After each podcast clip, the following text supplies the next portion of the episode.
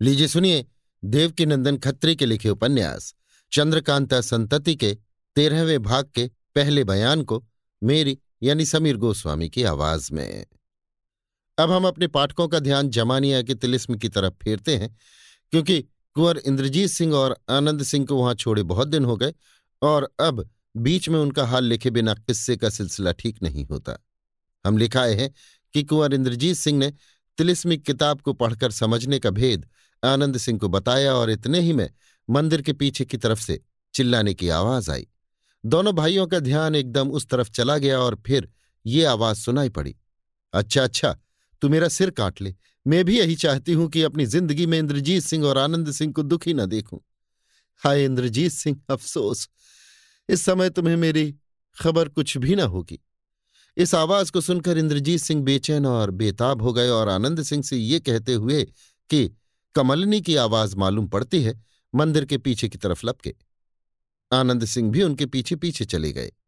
जब कुंवर इंद्रजीत सिंह और आनंद सिंह मंदिर के पीछे की तरफ़ पहुँचे तो एक विचित्र वेशधारी मनुष्य पर उनकी निगाह पड़ी। उस आदमी की उम्र अस्सी वर्ष से कम न होगी।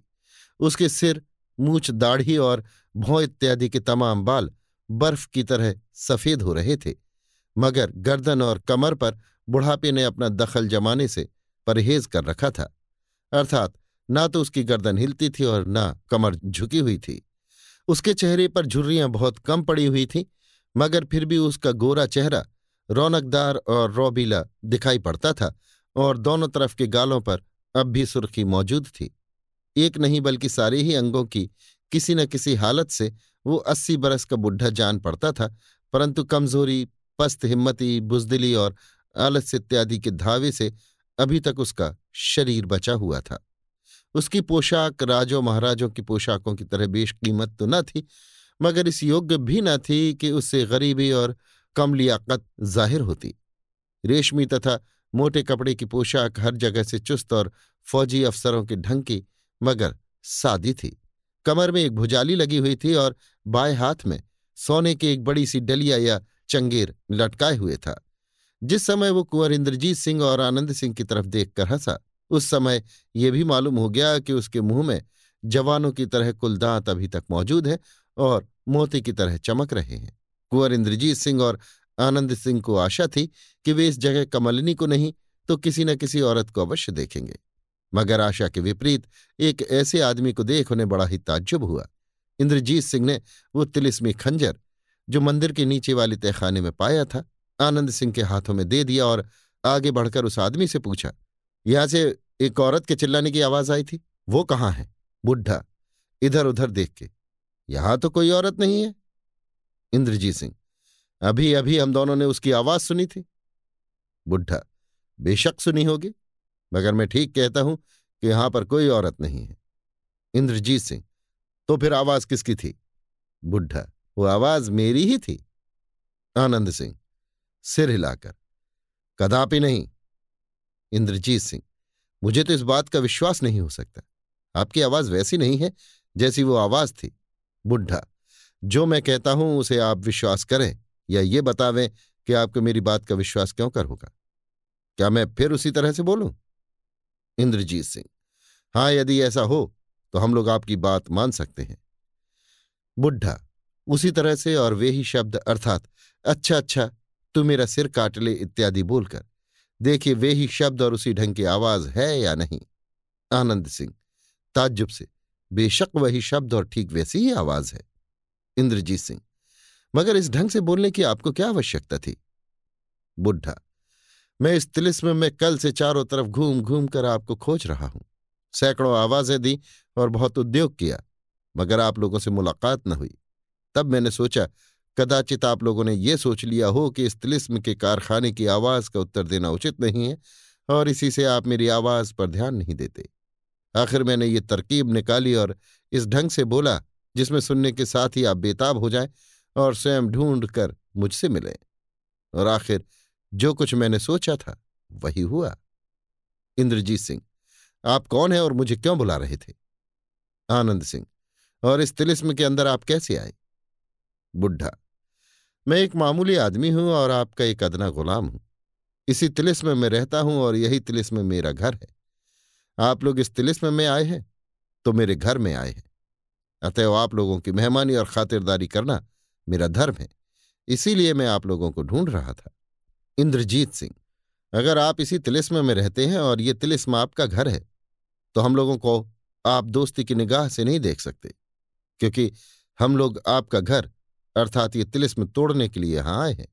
और कोई आदमी किसी ऐसे की खातिर नहीं कर सकता जो उसका मकान तोड़ने आया हो। तब हम क्यों कर विश्वास कर सकते हैं कि आप हमें अच्छी निगाह से देखते होंगे या हमारे साथ दगा या फरेब न करेंगे? बुढ़ा, आपका ख्याल बहुत ठीक है। ऐसे समय पर इन सब बातों को सोचना और विचार करना बुद्धिमानी का काम है। परंतु इस बात का आप दोनों भाइयों को विश्वास करना ही होगा कि मैं आपका दोस्त हूँ। भला सोचिए तो सही कि मैं दुश्मनी करके आपका क्या बिगाड़ सकता हूँ? हाँ, आपकी मेहरबानी से अवश्य फ़ायदा उठा सकता हूँ। इंद्रजीत सिंह, हमारी मेहरबानी से आपका क्या फ़ायदा होगा और आप इस तिलिस्म के अंदर हमारी क्या खातिर करेंगे? इसके अतिरिक्त ये भी बतलाइए कि क्या सबूत पाकर हम लोग आपको अपना दोस्त समझ लेंगे और आपकी बात पर विश्वास कर लेंगे। बुढ़ा आपकी मेहरबानी से मुझे बहुत कुछ फ़ायदा हो सकता है। यदि आप चाहेंगे तो मेरे घर को अर्थात इस तिलिस्म को बिल्कुल चौपट न करेंगे। मेरे कहने का यह मतलब नहीं है कि आप इस तिलिस्म को न तोड़ें और इससे फ़ायदा न उठाएँ, बल्कि मैं ये कहता हूँ कि इस तिलिस्म को उतना ही तोड़िए, जितने से आपको गहरा फ़ायदा पहुँचे और कम फ़ायदे के लिए व्यर्थ उन मज़ेदार चीज़ों को चौपट न कीजिए, जिनके बनाने में बड़े बड़े बुद्धिमानों ने वर्षों मेहनत की है और जिसका तमाशा देखकर बड़े बड़े होशियारों की अक्ल भी चकरा सकती है। अगर इसका थोड़ा सा हिस्सा आप छोड़ दें तो मेरा खेल तमाशा बना रहेगा और इसके साथ ही साथ आपके दोस्त गोपाल सिंह की इज़्ज़त और नामवरी में भी फ़र्क न पड़ेगा और वो तिलिस्म के राजा कहलाने लायक बने रहेंगे। मैं इस तिलिस्म में आपकी खातिरदारी अच्छी तरह कर सकता हूँ तथा ऐसे ऐसे तमाशे दिखा सकता हूँ जो आप तिलिस्म तोड़ने की ताकत रखने पर भी बिना मेरी मदद के नहीं देख सकते। हाँ उसका आनंद लिए बिना उसको चौपट अवश्य कर सकते हैं। बाकी रही ये बात कि आप मुझ पर भरोसा किस तरह कर सकते हैं? इसका जवाब देना अवश्य ही जरा कठिन है। इंद्रजीत सिंह, कुछ सोचकर, तुम्हारी राजा गोपाल सिंह से जान पहचान है? बुढ़ा अच्छी तरह जान पहचान है, बल्कि हम दोनों में मित्रता है। इंद्रजीत सिंह, सिर हिलाकर, ये बात तो मेरे जी में नहीं बैठती। बुढ़ा सो क्यों? इंद्रजीत सिंह, इसलिए कि एक तो ये तिलिस्म तुम्हारा घर है कहो, हाँ बुढ़ा जी हाँ, इंद्रजीत सिंह, जब ये तिलिस्म तुम्हारा घर है तो यहाँ का एक एक कोना तुम्हारा देखा हुआ होगा। बल्कि आश्चर्य नहीं कि राजा गोपाल सिंह की बनिस्बत इस तिलिस्म का हाल तुमको ज़्यादा मालूम हो। बुढ़ा जी हाँ, बेशक ऐसा ही है। इंद्रजीत सिंह, मुस्कुराकर, तिस पर राजा गोपाल सिंह से तुम्हारी मित्रता है? बुढ़ा अवश्य। इंद्रजीत सिंह तो तुमने इतने दिनों तक राजा गोपाल सिंह को माया रानी के कैद खाने में क्यों सड़ने दिया? इसके जवाब में तुम ये नहीं कह सकते कि मुझे गोपाल सिंह के कैद होने का हाल मालूम न था, या मैं उस सीखचे वाली कोठरी तक नहीं जा सकता था जिसमें वे कैद थे। इंद्रजीत सिंह के सवाल ने बुढ़े को लाजवाब कर दिया और वो सिर नीचा करके कुछ सोचने लगा। कुंवर इंद्रजीत सिंह और आनंद सिंह ने समझ लिया कि ये झूठा है और हम लोगों को धोखा देना चाहता है। बहुत देर तक सोचने के बाद बुढ़े ने सिर उठाया और मुस्कुराकर कहा, वास्तव में आप बड़े होशियार हैं। बातों की उलझन में भुलावा देकर मेरा हाल जानना चाहते हैं, मगर ऐसा नहीं हो सकता। हाँ जब आप तिलिस्म तोड़ लेंगे तो मेरा परिचय भी आपको मिल जाएगा। लेकिन ये बात झूठी नहीं हो सकती कि राजा गोपाल सिंह मेरे दोस्त हैं और ये तिलिस्म मेरा घर है। इंद्रजीत सिंह, आप स्वयं अपने मुँह से झूठे बन रहे हैं। इसमें मेरा क्या कसूर है? यदि गोपाल सिंह आपके दोस्त हैं तो आप मेरी बात का पूरा पूरा जवाब देकर मेरा दिल क्यों नहीं भर देते? बुढ़ा। नहीं, आपकी इस बात का जवाब मैं नहीं दे सकता कि गोपाल सिंह को मैंने माया रानी के कैद खाने से क्यों नहीं छुड़ाया। इंद्रजीत सिंह। तो फिर मेरा दिल कैसे भरेगा? और मैं कैसे आप पर विश्वास करूँगा? बुढ़ा। इसके लिए मैं दूसरा उपाय कर सकता हूँ। इंद्रजीत सिंह। चाहे कोई भी उपाय कीजिए। परंतु इस बात का निश्चय होना चाहिए कि ये तिलिस्म आपका घर है और गोपाल सिंह आपके मित्र हैं। बुढ़ा आपको तो केवल इस बात का विश्वास होना चाहिए कि मैं आपका दुश्मन नहीं हूँ। आनंद सिंह, नहीं नहीं, हम लोग और किसी बात का सबूत नहीं चाहते। केवल ये दो बात आप साबित कर दें, जो भाई जी चाहते हैं। बुढ़ा तो इस समय मेरा यहाँ आना व्यर्थ ही हुआ, चंगेर की तरफ़ इशारा करके। देखिए, आप लोगों के खाने के लिए मैं तरह तरह की चीज़ें लेता आया था। मगर अब लौटा ले जाना पड़ा, क्योंकि जब आपको मुझ पर विश्वास ही नहीं है तो इन चीज़ों को कब स्वीकार करेंगे? इंद्रजीत सिंह, बेशक मैं इन चीज़ों को स्वीकार नहीं कर सकता जब तक कि मुझे आपकी बातों का विश्वास न हो जाए। आनंद सिंह, मुस्कुराकर, क्या आपके लड़के वाले भी इस तिलिस्म में रहते हैं? ये सब चीज़ें आपके घर की बनी हुई हैं या बाज़ार से लाए हैं? बुढ़ा जी मेरे लड़के वाले नहीं हैं, न मैं दुनियादार ही हूँ। यहाँ तक कि कोई नौकर भी मेरे पास नहीं है। ये चीज़ें तो बाहर से खरीद लाया हूँ। आनंद सिंह तो इससे ये भी जाना जाता है कि आप दिन रात इस तिलिस्म में नहीं रहते। जब कभी खेल तमाशा देखने की इच्छा होती होगी तो चले आते होंगे। इंद्रजीत सिंह, खैर जो हो, हमें इन बातों से कोई मतलब नहीं। हमारे सामने जब ये अपने सच्चे होने का सबूत लाकर रखेंगे, तब हम इनसे बातें करेंगे और इनके साथ चलकर इनका घर भी देखेंगे। इस बात का जवाब उस बुढ़ी ने कुछ न दिया और सिर झुकाए वहाँ से चला गया। इंद्रजीत सिंह और आनंद सिंह भी ये देखने के लिए कि वो कहाँ जाता है और क्या करता है उसके पीछे चले। बुढ़े ने घूमकर इन दोनों भाइयों को अपने पीछे पीछे आते देखा, मगर इस बात की उसने कुछ परवाह न की और बराबर चलता गया। हम पहले के किसी बयान में लिखाए हैं कि इस बाग में पश्चिम की तरफ़ की दीवार के पास एक कुआँ था।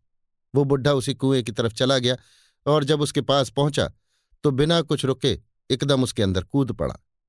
इंद्रजीत सिंह और आनंद सिंह भी उस कुएँ के पास पहुँचे और झाँक कर देखने लगे, मगर सिवाय अंधकार के और कुछ भी दिखाई न दिया। आनंद सिंह, जब वो बुढ़ा बेधड़क इसके अंदर कूद गया तो ये कुआँ ज़रूर किसी तरफ़ निकल जाने का रास्ता होगा। इंद्रजीत सिंह, मैं भी यही समझता हूँ। आनंद सिंह, यदि कहिए तो मैं इसके अंदर जाऊँ। इंद्रजीत सिंह, नहीं नहीं ऐसा करना बड़ी नादानी होगी। तुम इस तिलिस्म का हाल कुछ भी नहीं जानते। हाँ, मैं इसके अंदर बेखटके जा सकता हूँ, क्योंकि तिलिस्म किताब को पढ़ चुका हूँ और वो मुझे अच्छी तरह याद भी है। मगर मैं नहीं चाहता कि तुम्हें इस जगह अकेला छोड़कर जाऊँ। आनंद सिंह तो फिर अब क्या करना चाहिए? इंद्रजीत सिंह, बस सबसे पहले तुम इस तिलिस्म किताब को पढ़ जाओ और इस तरह याद कर जाओ कि पुनः इसके देखने की आवश्यकता न रहे। फिर जो कुछ करना होगा किया जाएगा। इस समय इस बुढ़े का पीछा करना हमें स्वीकार नहीं है। जहाँ तक मैं समझता हूँ, ये दगाबाज बुढ़ा खुद हम लोगों का पीछा करेगा और फिर हमारे पास आएगा। बल्कि ताज्जुब नहीं कि अब की दफे कोई नया रंग लावे। आनंद सिंह, जैसी आज्ञा। अच्छा तो वो किताब मुझे दीजिए, मैं भी पढ़ जाऊँ। दोनों भाई लौटकर फिर उसी मंदिर के पास आए और आनंद सिंह तिलिस्मी किताब को पढ़ने में लौलीन हुए। दोनों भाई चार दिन तक उसी बाग में रहे। इस बीच में उन्होंने ना तो कोई कार्रवाई की और ना कोई तमाशा देखा।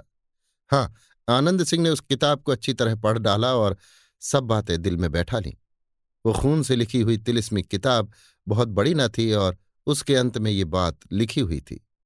निस्संदेह तिलिस्म खोलने वाले का जेहन तेज होगा।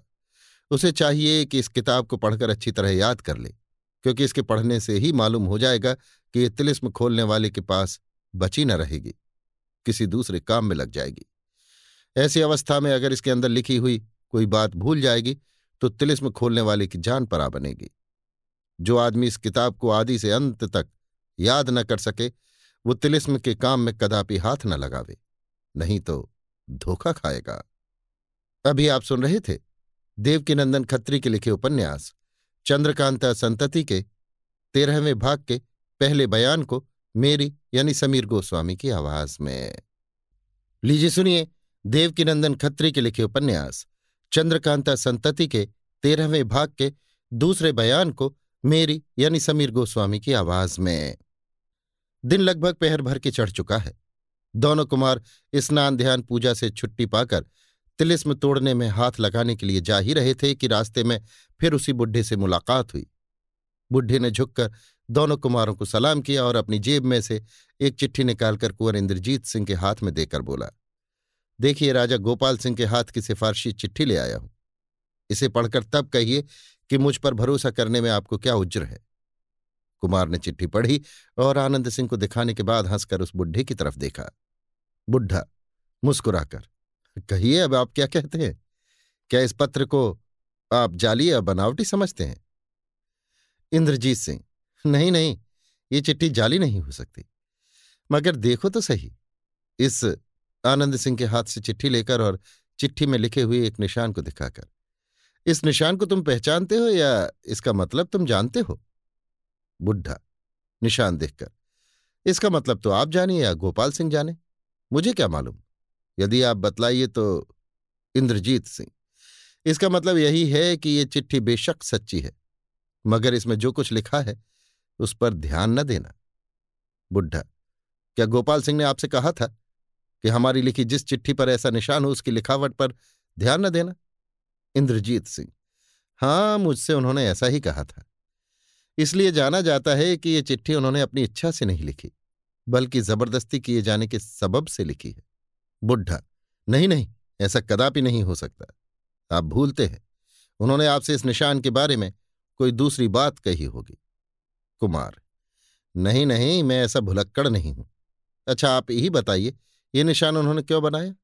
बुढ़ा ये निशान उन्होंने इसलिए स्थिर किया है कि कोई अय्यार उनके दोस्तों को उनकी लिखावट का धोखा न दे सके। कुछ सोचकर और हंसकर, मगर कुमार, तुम भी बड़े बुद्धिमान और मस्खरे हो। कुमार, कहो, अब मैं तुम्हारी दाढ़ी नोच लूँ? आनंद सिंह हंसकर और ताली बजाकर, या मैं नोच लूँ? बुढ़ा हँसते हुए अब आप लोग तकलीफ़ न कीजिए, मैं स्वयं इस दाढ़ी को नोचकर अलग फेंक देता हूँ। इतना कहे, उस बुढ़े ने अपने चेहरे से दाढ़ी अलग कर दी और इंद्रजीत सिंह के गले से लिपट गया। पाठक, ये बुढ़ा वास्तव में राजा गोपाल सिंह थे, जो चाहते थे कि सूरत बदलकर इस तिलिस्म में कुंवर इंद्रजीत सिंह और आनंद सिंह की मदद करें। मगर कुमार की चालाकियों ने उनकी हिम्मत लड़ने न दी और लाचार होकर उन्हें प्रकट होना ही पड़ा। कुंवर इंद्रजीत सिंह, आनंद सिंह, दोनों भाई राजा गोपाल सिंह से गले मिले और उनका हाथ पकड़े हुए नहर के किनारे गए, जहाँ पत्थर की एक चट्टान पर बैठकर तीनों आदमी बातचीत करने लगे। अभी आप सुन रहे थे देवकीनंदन खत्री के लिखे उपन्यास, चंद्रकांता संतति के तेरहवें भाग के दूसरे बयान को मेरी यानी समीर गोस्वामी की आवाज़ में। लीजिए सुनिए देवकीनंदन खत्री के लिखे उपन्यास चंद्रकांता संतति के, तेरहवें भाग के, तीसरे बयान को मेरी यानी समीर गोस्वामी की आवाज़ में। अब हम रोहतासगढ़ का हाल लिखते हैं। जिस समय बाहर ये खबर आई कि लक्ष्मी देवी की तबीयत ठीक हो गई और वे सब पर्दे के पास आकर बैठ गई, उस समय राजा बीरेंद्र सिंह ने तेज सिंह की तरफ़ देखा और कहा, लक्ष्मी देवी से पूछना चाहिए कि उसकी तबीयत एक कलमदान देखने के साथ ही क्यों खराब हो गई? इससे पहले कि तेज सिंह राजा बीरेंद्र सिंह की बात का जवाब दें या उठने का इरादा करें, जिन्न ने कहा। आश्चर्य है कि आप इसके लिए जल्दी करते हैं। जिन्न की बात सुनकर राजा बीरेंद्र सिंह मुस्कुराकर चुप हो रहे और भूतनाथ का कागज़ पढ़ने के लिए तेज सिंह को इशारा किया। आज भूतनाथ का मुकदमा फैसला होने वाला है। इसलिए भूतनाथ और कमला करंज और तरद्दुत तो वाजिब ही है, मगर इस समय भूतनाथ से सौगुनी बुरी हालत बलभद्र सिंह की हो रही है। चाहे सभी का ध्यान उस कागज़ के मुट्ठे की तरफ़ लगा हो, जिसे अब तेज सिंह पढ़ना चाहते हैं, मगर बलभद्र सिंह का ख्याल किसी दूसरी तरफ़ है।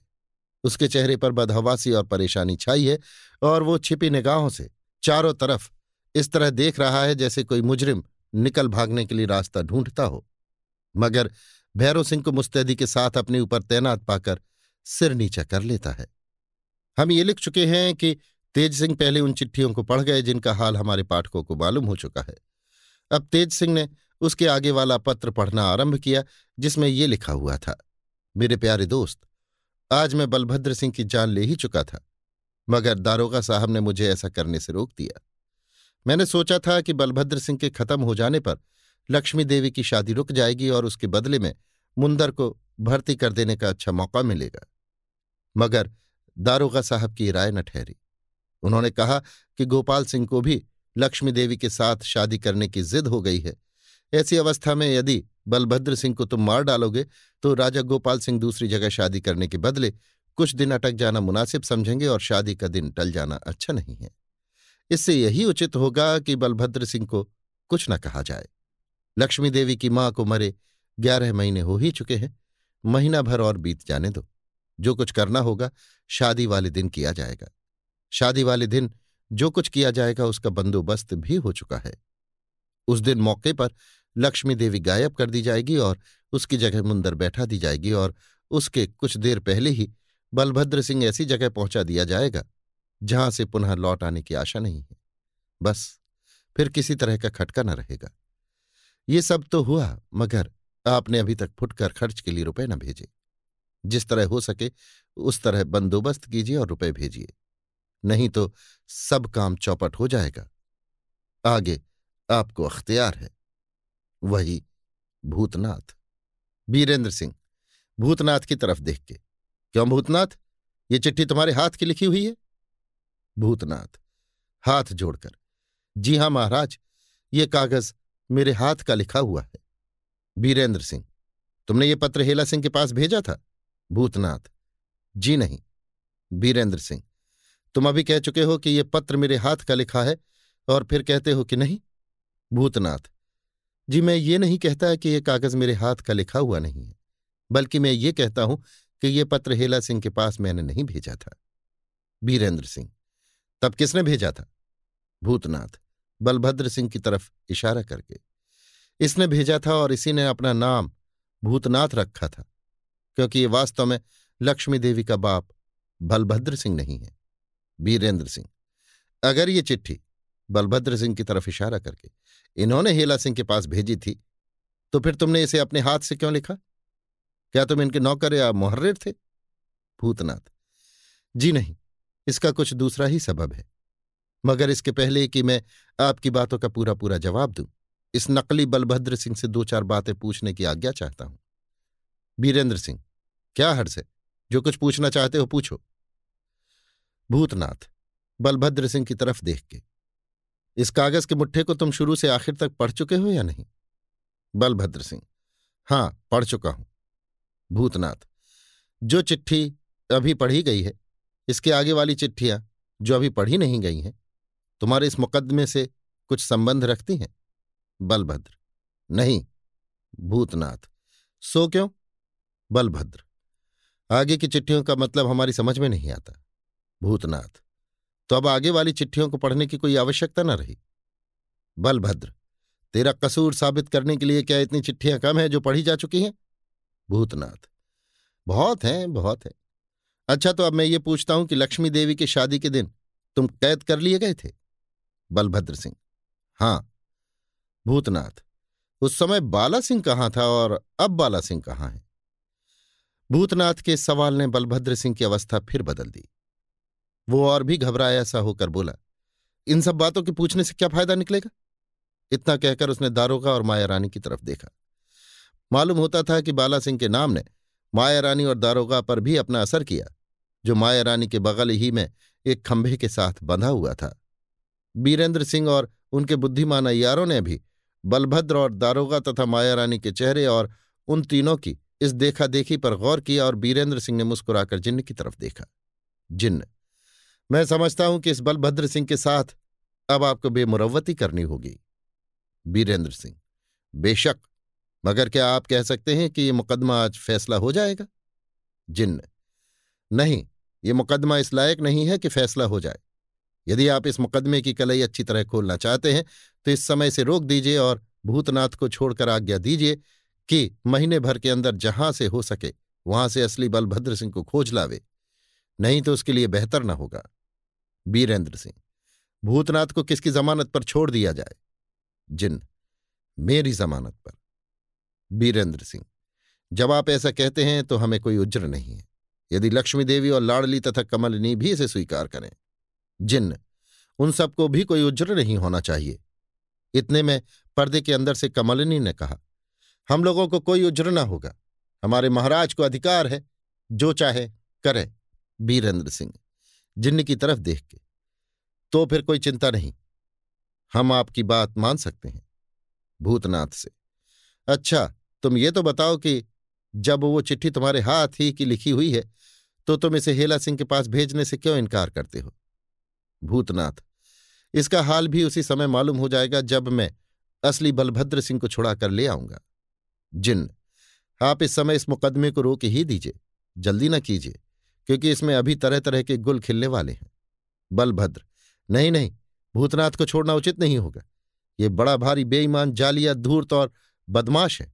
यदि इस समय ये छूट कर चल देगा तो फिर कदापि ना आवेगा। तेज सिंह घुड़क कर बलभद्र से, बस, चुप रहो, तुमसे इस बारे में राय नहीं मांगी जाती। बलभद्र सिंह, खड़े होकर तो फिर मैं जाता हूँ। जिस जगह ऐसा अन्याय हो, वहाँ ठहरना भले आदमी का काम नहीं। बलभद्र सिंह उठकर खड़ा हुआ ही था कि भैरव सिंह ने उसकी कलाई पकड़ ली और कहा, ठहरिए, आप भले आदमी हैं, आपको क्रोध न करना चाहिए। अगर ऐसा कीजिएगा तो भलमनसी में बट्टा लग जाएगा। यदि आपको हम लोगों की सोहबत अच्छी नहीं मालूम पड़ती तो आप माया रानी और दारोगा की सोहबत में रखे जाएँगे, जिसमें आप खुश रहें और हम लोग वही करेंगे। भैरव सिंह ने बलभद्र सिंह की कलाई पकड़ के कोई नस ऐसी दबाई कि वो बेताब हो गया।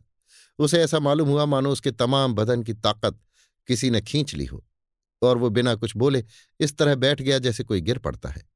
उसकी ये अवस्था देख सभी ने मुस्कुरा दिया। जिन्न बीरेंद्र सिंह से। अब मैं आपसे और तेज सिंह से दो चार बातें एकांत में कहना चाहता हूँ। बीरेंद्र सिंह, हमारी भी यही इच्छा है। इतना कहकर बीरेंद्र सिंह और तेज सिंह, देवी सिंह से कुछ इशारा करके उठ खड़े हुए और दूसरे कमरे की ओर चले गए। राजा बीरेंद्र सिंह, तेज सिंह और जिन्न आधे घंटे तक एकांत में बैठकर बातचीत करते रहे। सभी को जिन्न के विषय में जितना आश्चर्य था, उतना ही इस बात का निश्चय भी हो गया था कि जिन्न का हाल राजा बीरेंद्र सिंह, तेज सिंह और भैरव सिंह को मालूम हो गया है, परंतु किसी से न कहेंगे और न कोई उनसे पूछ सकेगा। आधे घंटे के बाद तीनों आदमी कमरे के बाहर निकलकर अपने अपने ठिकाने आ पहुँचे और तेज सिंह ने देवी सिंह की तरफ़ देख के कहा, भूतनाथ को छोड़ देने की आज्ञा हुई है। तुम भूतनाथ और जिन्न के साथ जाओ और हिफाजत के साथ पहाड़ के नीचे पहुंचाकर लौट आओ। इतना सुनते ही देवी सिंह ने भूतनाथ की हथकड़ी बेड़ी खोल दी और उसको तथा जिन्न को साथ लिए वहाँ से बाहर चले गए। इसके बाद तेज सिंह पर्दे के अंदर गए और लक्ष्मी देवी, कमलिनी तथा लाड़ली को कुछ समझा बुझाकर बाहर निकल आए। बलभद्र सिंह को खातिरदारी और चौकसी के साथ हिफाजत में रखने के लिए भैरव सिंह के हवाले किया गया और बाकी कैदियों को कैद खाने में पहुँचाने की आज्ञा लेकर राजा बीरेंद्र सिंह बाहर चले आए तथा अदालत बर्खास्त कर दी गई। अभी आप सुन रहे थे देवकीनंदन खत्री के लिखे उपन्यास, चंद्रकांता संतति के तेरहवें भाग के तीसरे बयान को मेरी यानी समीर गोस्वामी की आवाज़ में। लीजिए सुनिए देवकीनंदन खत्री के लिखे उपन्यास, चंद्रकांता संतति के तेरहवें भाग के चौथे बयान को मेरी यानी समीर गोस्वामी की आवाज़ में। जब जिन्न और भूतनाथ को पहाड़ के नीचे पहुंचाकर देवी सिंह चले गए तो वे दोनों आपस में नीचे लिखी बातें करते हुए पूरब की तरफ़ रवाना हुए। भूतनाथ, निस्संदेह आपने मुझ पर बड़ी कृपा की। यदि आज आप मेरे सहायक न होते तो मैं तबाह हो चुका था। जिन्न, सो सब तो ठीक है, मगर देखो, आज हमने तुमको अपनी जमानत पर इसलिए छुड़ा दिया है कि तुम जिस तरह हो, असली बलभद्र सिंह को खोज निकालो और उन्हें अपने साथ लेकर राजा बीरेंद्र सिंह के पास हाजिर हो जाओ। लेकिन ऐसा न करना कि बलभद्र सिंह का पता लगाने के बदले तुम स्वयं अंतर्धान हो जाओ और हमको राजा बीरेंद्र सिंह के आगे झूठा करो। भूतनाथ नहीं नहीं ऐसा कदापि नहीं हो सकता। यदि मुझे नेक नामी के साथ राजा बीरेंद्र सिंह का यार बनने का शौक न होता तो मैं इन बखेड़ों में क्यों पड़ता? बिना कुछ पाए उनका इतना काम क्यों करता? रुपए की मुझे कुछ परवाह न थी। मैं किसी दूसरे देश में चला जाता और खुशी के साथ ज़िंदगी बिताता। मगर नहीं, मुझे राजा बीरेंद्र सिंह के साथ रहने का बड़ा उत्साह है, और जिस दिन से राजा गोपाल सिंह का पता लगा है, उसी दिन से मैं उनके दुश्मनों की खोज में लगा हूँ, और बहुत सी बातों का पता लगा भी चुका हूँ। जिन्न, बात काटकर। तो क्या तुमको इस बात की खबर न थी कि माया रानी ने गोपाल सिंह को कैद करके किसी गुप्त स्थान में रख दिया है? भूतनाथ, नहीं, बिल्कुल नहीं। जिन्न और इस बात की भी खबर न थी कि माया रानी वास्तव में लक्ष्मी देवी नहीं है। भूतनाथ, इस बात को मैं अच्छी तरह जानता था। जिन्न तो तुमने गोपाल सिंह के आदमियों को इसकी खबर क्यों नहीं की? भूतनाथ, मैंने इसलिए माया रानी का असल हाल किसी से नहीं कहा कि मुझे राजा गोपाल सिंह के मरने का पूरा पूरा विश्वास हो चुका था और उसके पहले मैं रणधीर सिंह जी के यहाँ नौकर था। तब मुझे दूसरे राज्य के भले बुरे कामों से मतलब ही क्या था? जिन्न तुमसे और हेला सिंह से जब दोस्ती थी, तब तुम किसके नौकर थे? भूतनाथ, मुझसे और हेला सिंह से कभी दोस्ती थी ही नहीं।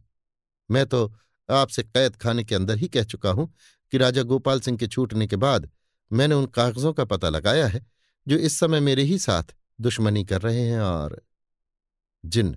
हाँ हाँ जो कुछ तुमने कहा था मुझे बखूबी याद है। अच्छा अब ये बताओ कि इस समय तुम कहाँ जाओगे और क्या करोगे? भूतनाथ मैं खुद नहीं जानता कि कहाँ जाऊँगा और क्या करूँगा, बल्कि ये बात मैं आपसे ही पूछने वाला हूँ। जिन्न, ताज्जुब से, क्या तुम्हें मालूम नहीं है कि बलभद्र सिंह को किसने कैद किया है? और अब वो कहाँ है?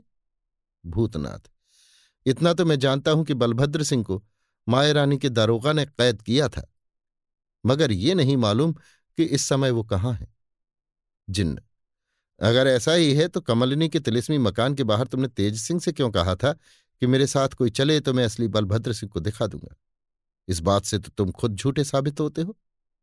भूतनाथ, जी हाँ, बेशक मैंने नादानी की जो ऐसा कहा, मगर मुझे इस बात का निश्चय हो चुका है कि बलभद्र सिंह अभी तक जीता है और उसे तिलिस्मी दारोगा ने कैद कर लिया था।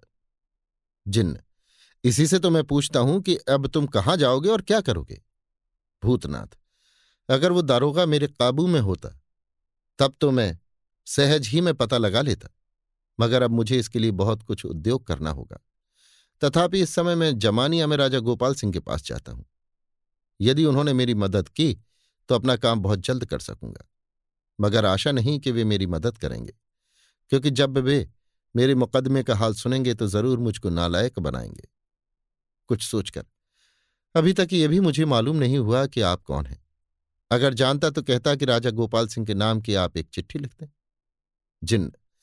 मेरा परिचय तुम्हें सिवाय इसके और कुछ नहीं मिल सकता कि मैं जिन्न हूँ और हर जगह पहुँचने की ताकत रखता हूँ। खैर, तुम राजा गोपाल सिंह के पास जाओ और उनसे मदद मांगो। मैं तुम्हें एक सिफारशी चिट्ठी देता हूँ। तुम्हारे पास कागज़, कलम दवात है? भूतनाथ। जी हाँ आपकी कृपा से मुझे मेरी अयारी का बटुआ मिल गया है और उसमें सब सामान मौजूद है। इतना कहकर भूतनाथ रुक गया और एक पेड़ के नीचे बैठने के लिए जिन्न को कहा। मगर जिन्न ने ऐसा करने से इनकार किया और आगे की तरफ़ इशारा करके कहा, उस पेड़ के नीचे चलकर हम ठहरेंगे, क्योंकि वहाँ हमारा घोड़ा मौजूद है। थोड़ी ही देर में दोनों आदमी उस पेड़ के नीचे जा पहुँचे। भूतनाथ ने देखा कि कसे कसाए दो उमदा घोड़े उस पेड़ की जड़ के साथ बागडोर के सहारे बंधे हैं और जिन्न ही की सूरत शक्ल चाल ढाल का एक आदमी उनके पास टहल रहा है, जो जिन्न के वहाँ पहुँचते ही सलाम करके एक किनारे खड़ा हो गया। जिन्न ने भूतनाथ से कलम, दवात और कागज़ लेकर कुछ लिखा और भूतनाथ को देकर कहा यह चिट्ठी राजा गोपाल सिंह को देना। बस अब तुम जाओ। इतना कहकर जिन्न एक घोड़े पर सवार हो गया। जिन्न ही की सूरत का दूसरा आदमी जो वहाँ मौजूद था, दूसरे घोड़े पर सवार हो गया और भूतनाथ के देखते ही देखते दूर जाकर वे दोनों उसकी नज़रों से गायब हो गए। भूतनाथ तरद्दुद और परेशानी के सबब से उदास और सुस्त हो गया था। इसलिए थोड़ी देर तक आराम करने की नीयत से उसी पेड़ के नीचे बैठ जाने के बाद उस पत्र को पढ़ने लगा जो जिन्न ने राजा के लिए लिख दिया था। मगर हज़ार कोशिश करने पर भी उससे वो चिट्ठी पढ़ी न गई, क्योंकि सिवाय टेढ़ी मेढ़ी और पेचीली लकीरों के किसी साफ़ अक्षर का उसके अंदर भूतनाथ को पता ही न लगा। आधे घंटे तक आराम करने के बाद भूतनाथ उठ खड़ा हुआ और लामा घाटी की तरफ़ रवाना हुआ। अभी आप सुन रहे थे देवकीनंदन खत्री के लिखे उपन्यास, चंद्रकांता संतति के तेरहवें भाग के चौथे बयान को मेरी यानी समीर गोस्वामी की आवाज़ में। लीजिए सुनिए देवकीनंदन खत्री के लिखे उपन्यास, चंद्रकांता संतति के तेरहवें भाग के पाँचवें बयान को मेरी यानी समीर गोस्वामी की आवाज़ में। भूतनाथ अब बिल्कुल आज़ाद हो गया। इस समय उसकी ताकत उतनी ही है जितनी आज के दस दिन पहले थी और जितने आज के दस दिन पहले उसके ताबेदार थे, उतने ही आज भी हैं। पाठक जानते ही हैं कि भूतनाथ अकेला नहीं है, बल्कि बहुत से आदमी उसके नौकर भी हैं, जो इधर उधर घूम फिरकर उसका काम किया करते हैं। भूतनाथ ने जब से नकली बलभद्र सिंह से ये सुना कि उसकी बहुत ही प्यारी चीज़ मेरे कब्जे में है, जिसे वो लामा घाटी में छोड़ आया था, तब से वो और भी परेशान हो गया था। लामा घाटी एक पहाड़ी स्थान का नाम है। वो बहुत प्यारी चीज़ क्या थी? बस वही उसकी स्त्री, जिसके पेट से नानक पैदा हुआ था और जिसे उसने नागर की मेहरबानी से पुनः पा लिया था। वास्तव में भूतनाथ अपनी उस प्यारी स्त्री को लामा घाटी में ही छोड़ आया था। भूतनाथ इस समय जमानिया जाने के बदले लामा घाटी ही की तरफ़ रवाना हुआ और तीसरे दिन संध्या के समय उस घाटी में जा पहुँचा, जिसे वो अपना घर समझता था। यहाँ पर हम पाठकों के दिल में लामा घाटी की तस्वीर खींचकर भूतनाथ की ताकत और उसके स्वभाव या ख्याल का कुछ अंदाज़ा करा देना मुनासिब समझते हैं। लामा घाटी में किसी अनजान आदमी का जाना बहुत कठिन ही नहीं, बल्कि असंभव था। ध्यान शक्ति की सहायता से यदि आप वहाँ जाएँ तो सबके पहले एक छोटी सी पहाड़ी मिलेगी, जिस पर चढ़ने के लिए एक बारीक पगडंडी दिखाई देगी। जब उस पगडंडी की राह से पहाड़ी के ऊपर चढ़ जाएँगे तो तीन तरफ़ मैदान और पश्चिम तरफ़ केवल आधा कोस की दूरी पर एक बहुत ऊँचा पहाड़ मिलेगा। उसके पास जाने पर मालूम होगा कि ऊपर चढ़ने के लिए कोई रास्ता या पगडंडी नहीं है और ना पहाड़ के दूसरी तरफ़ जाने का ही मौका है, परंतु खोजने की कोई आवश्यकता नहीं। आप उस पहाड़ी के नीचे पहुंचकर दाहिनी तरफ़ घूम जाइए और जब तक एक छोटा सा झरना आपको न मिले, बराबर चले ही जाइए। वो दो तीन हाथ चौड़ा झरना आपका रास्ता काट के बहता होगा। उसे लांघने की कोई आवश्यकता नहीं। आप बाईं तरफ़ आँख उठाकर देखेंगे तो बीस पच्चीस हाथ की ऊंचाई पर एक छोटी सी गुफा दिखाई देगी। आप बेधड़क उस गुफा में चले जाइए, जिसके अंदर बिल्कुल अंधेरा होगा और बनिस्बत बाहर के अंदर गर्मी कुछ ज़्यादा होगी। कोस भर तक बराबर उस गुफा के अंदर ही अंदर चलने के बाद जब आप बाहर निकलेंगे तो एक हरा भरा छोटा सा मैदान नज़र आएगा। वो मैदान छोटे छोटे जंगली फलों और लताओं से ऐसा भरा होगा कि दूर से देखने वालों को तो आनंद, मगर उसके अंदर जाने वालों के लिए आफत समझिए। उसमें जाने वाला तीस चालीस कदम मुश्किल से जाने के बाद इस तरह फंस जाएगा कि निकलना कठिन होगा। उस मैदान के किनारे किनारे दाहिनी तरफ़ और फिर बाईं तरफ़ घूम जाना होगा और जब आप बाहर, पश्चिम और उत्तर के कोने में पहुँचेंगे तो एक गुफा मिलेगी। आप उस गुफा के अंदर चले जाइए। लगभग 200 कदम जाने के बाद जब आप बाहर निकलेंगे तो अनगढ़ और मोटे मोटे पत्थर के ढोकों से बनी हुई दीवारें मिलेंगी, जिसके बीचों बीच में एक बहुत बड़ा लकड़ी का दरवाज़ा लगा है। यदि दरवाज़ा खुला है तो आप दीवार के उस पार चले जाइए और एक पुरानी मगर बहुत बड़ी इमारत पर नज़र डालिए। यद्यपि ये मकान बहुत पुराना है और कई जगह से टूट भी गया है, तथापि जो कुछ बचा है, बहुत मज़बूत और पचासों बरसात सहने योग्य है। जिसमें अब भी कई बड़े बड़े दालान और कोठरियाँ मौजूद हैं और उसी मकान या स्थान का नाम लामा घाटी है। भूतनाथ के आदमी या नौकर चाकर इसी मकान में रहते हैं और अपनी स्त्री को भी वो इसी जगह छोड़ गया था। उसके सिपाही जो बड़े ही दिमागदार, बहुत कट्टर और साथ ही इसके ईमानदार भी थे, गिनती में पचास से कम न थे और भूतनाथ के खजाने की हिफाजत बड़ी मुस्तैदी और नेक नियति के साथ करते थे तथा बड़े बड़े कठिन कामों को पूरा करने के लिए भूतनाथ की आज्ञा पाते ही मुस्तैद हो जाते थे। उस मकान के चारों तरफ़ बहुत बड़ा मैदान छोटे छोटे जंगली खूबसूरत पौधों से हरा भरा बहुत ही खूबसूरत मालूम पड़ता था और उसके बाद भी चारों तरफ़ की पहाड़ियों के ऊपर जहाँ तक निगाह काम कर सकती थी छोटे छोटे खूबसूरत पेड़ पौधे दिखाई पड़ते थे। भूतनाथ इसी लामा घाटी में पहुँचा। पहुँचने के साथ ही चारों तरफ़ से उसके आदमी ने खुशी खुशी उसे घेर लिया और कुशल मंगल पूछने लगे। भूतनाथ सभी से हंसकर मिला और हाँ, हाँ सब ठीक है। मेरा आना जिस लिए हुआ उसका हाल जरा ठहर कर कहूँगा। इत्यादि कहता हुआ अपनी स्त्री के पास चला गया जो बहुत दिनों से उसे देखे बिना बेताब हो रही थी। हँसी खुशी से मिलने के बाद दोनों में यह बातचीत होने लगी। स्त्री तुम बहुत दुबले और उदास मालूम पड़ते हो। भूतनाथ हाँ इधर कई दिन मुसीबत ही में कटे। स्त्री चौंक कर सो क्यों? कुशल तो है। भूतनाथ। कुशल क्या जान बच गई यही गनीमत है। स्त्री, सो क्यों? तुम्हारा भेद खुल गया? भूतनाथ, ऊँची सांस लेकर, हाँ, कुछ खुल ही गया। स्त्री, हाथ मलकर, हाय हाय, ये तो बड़ा ही गजब हुआ। भूतनाथ, बेशक गजब हो गया। स्त्री, फिर तुम बचकर कैसे निकल आए? भूतनाथ ईश्वर ने एक सहायक भेज दिया जिसने अपनी जमानत पर महीने भर के लिए मुझे छुड़ा दिया। स्त्री तो क्या महीने भर के बाद तुम्हें फिर हाजिर होना पड़ेगा? भूतनाथ, हाँ। स्त्री, किसके आगे? भूतनाथ, राजा बीरेंद्र सिंह के आगे। स्त्री, राजा बीरेंद्र सिंह से क्या सरोकार? तुमने उनका तो कभी कुछ बिगाड़ा नहीं था। भूतनाथ, इतनी ही तो कुशल है कि वो दूसरी जगह जाने के बदले सीधा लक्ष्मी देवी के पास चला गया। स्त्री चौंक कर, हैं? क्या लक्ष्मी देवी जीती है? भूतनाथ। हाँ, जीती है। मुझे इस बात की खबर कुछ भी न थी कि कमलनी के साथ जो तारा रहती है, वो वास्तव में लक्ष्मी देवी है और बाला सिंह को ये बात मालूम हो गई थी, इसलिए वो सीधा लक्ष्मी देवी के पास चला गया। यदि मुझे पहले लक्ष्मी देवी की खबर लग गई होती तो आज मैं राजा बीरेंद्र सिंह के आगे अपनी तारीफ़ सुनता होता। स्त्री, तुम तो कहते थे कि बाला सिंह मर गया? भूतनाथ। हाँ, मैं ऐसा जानता था।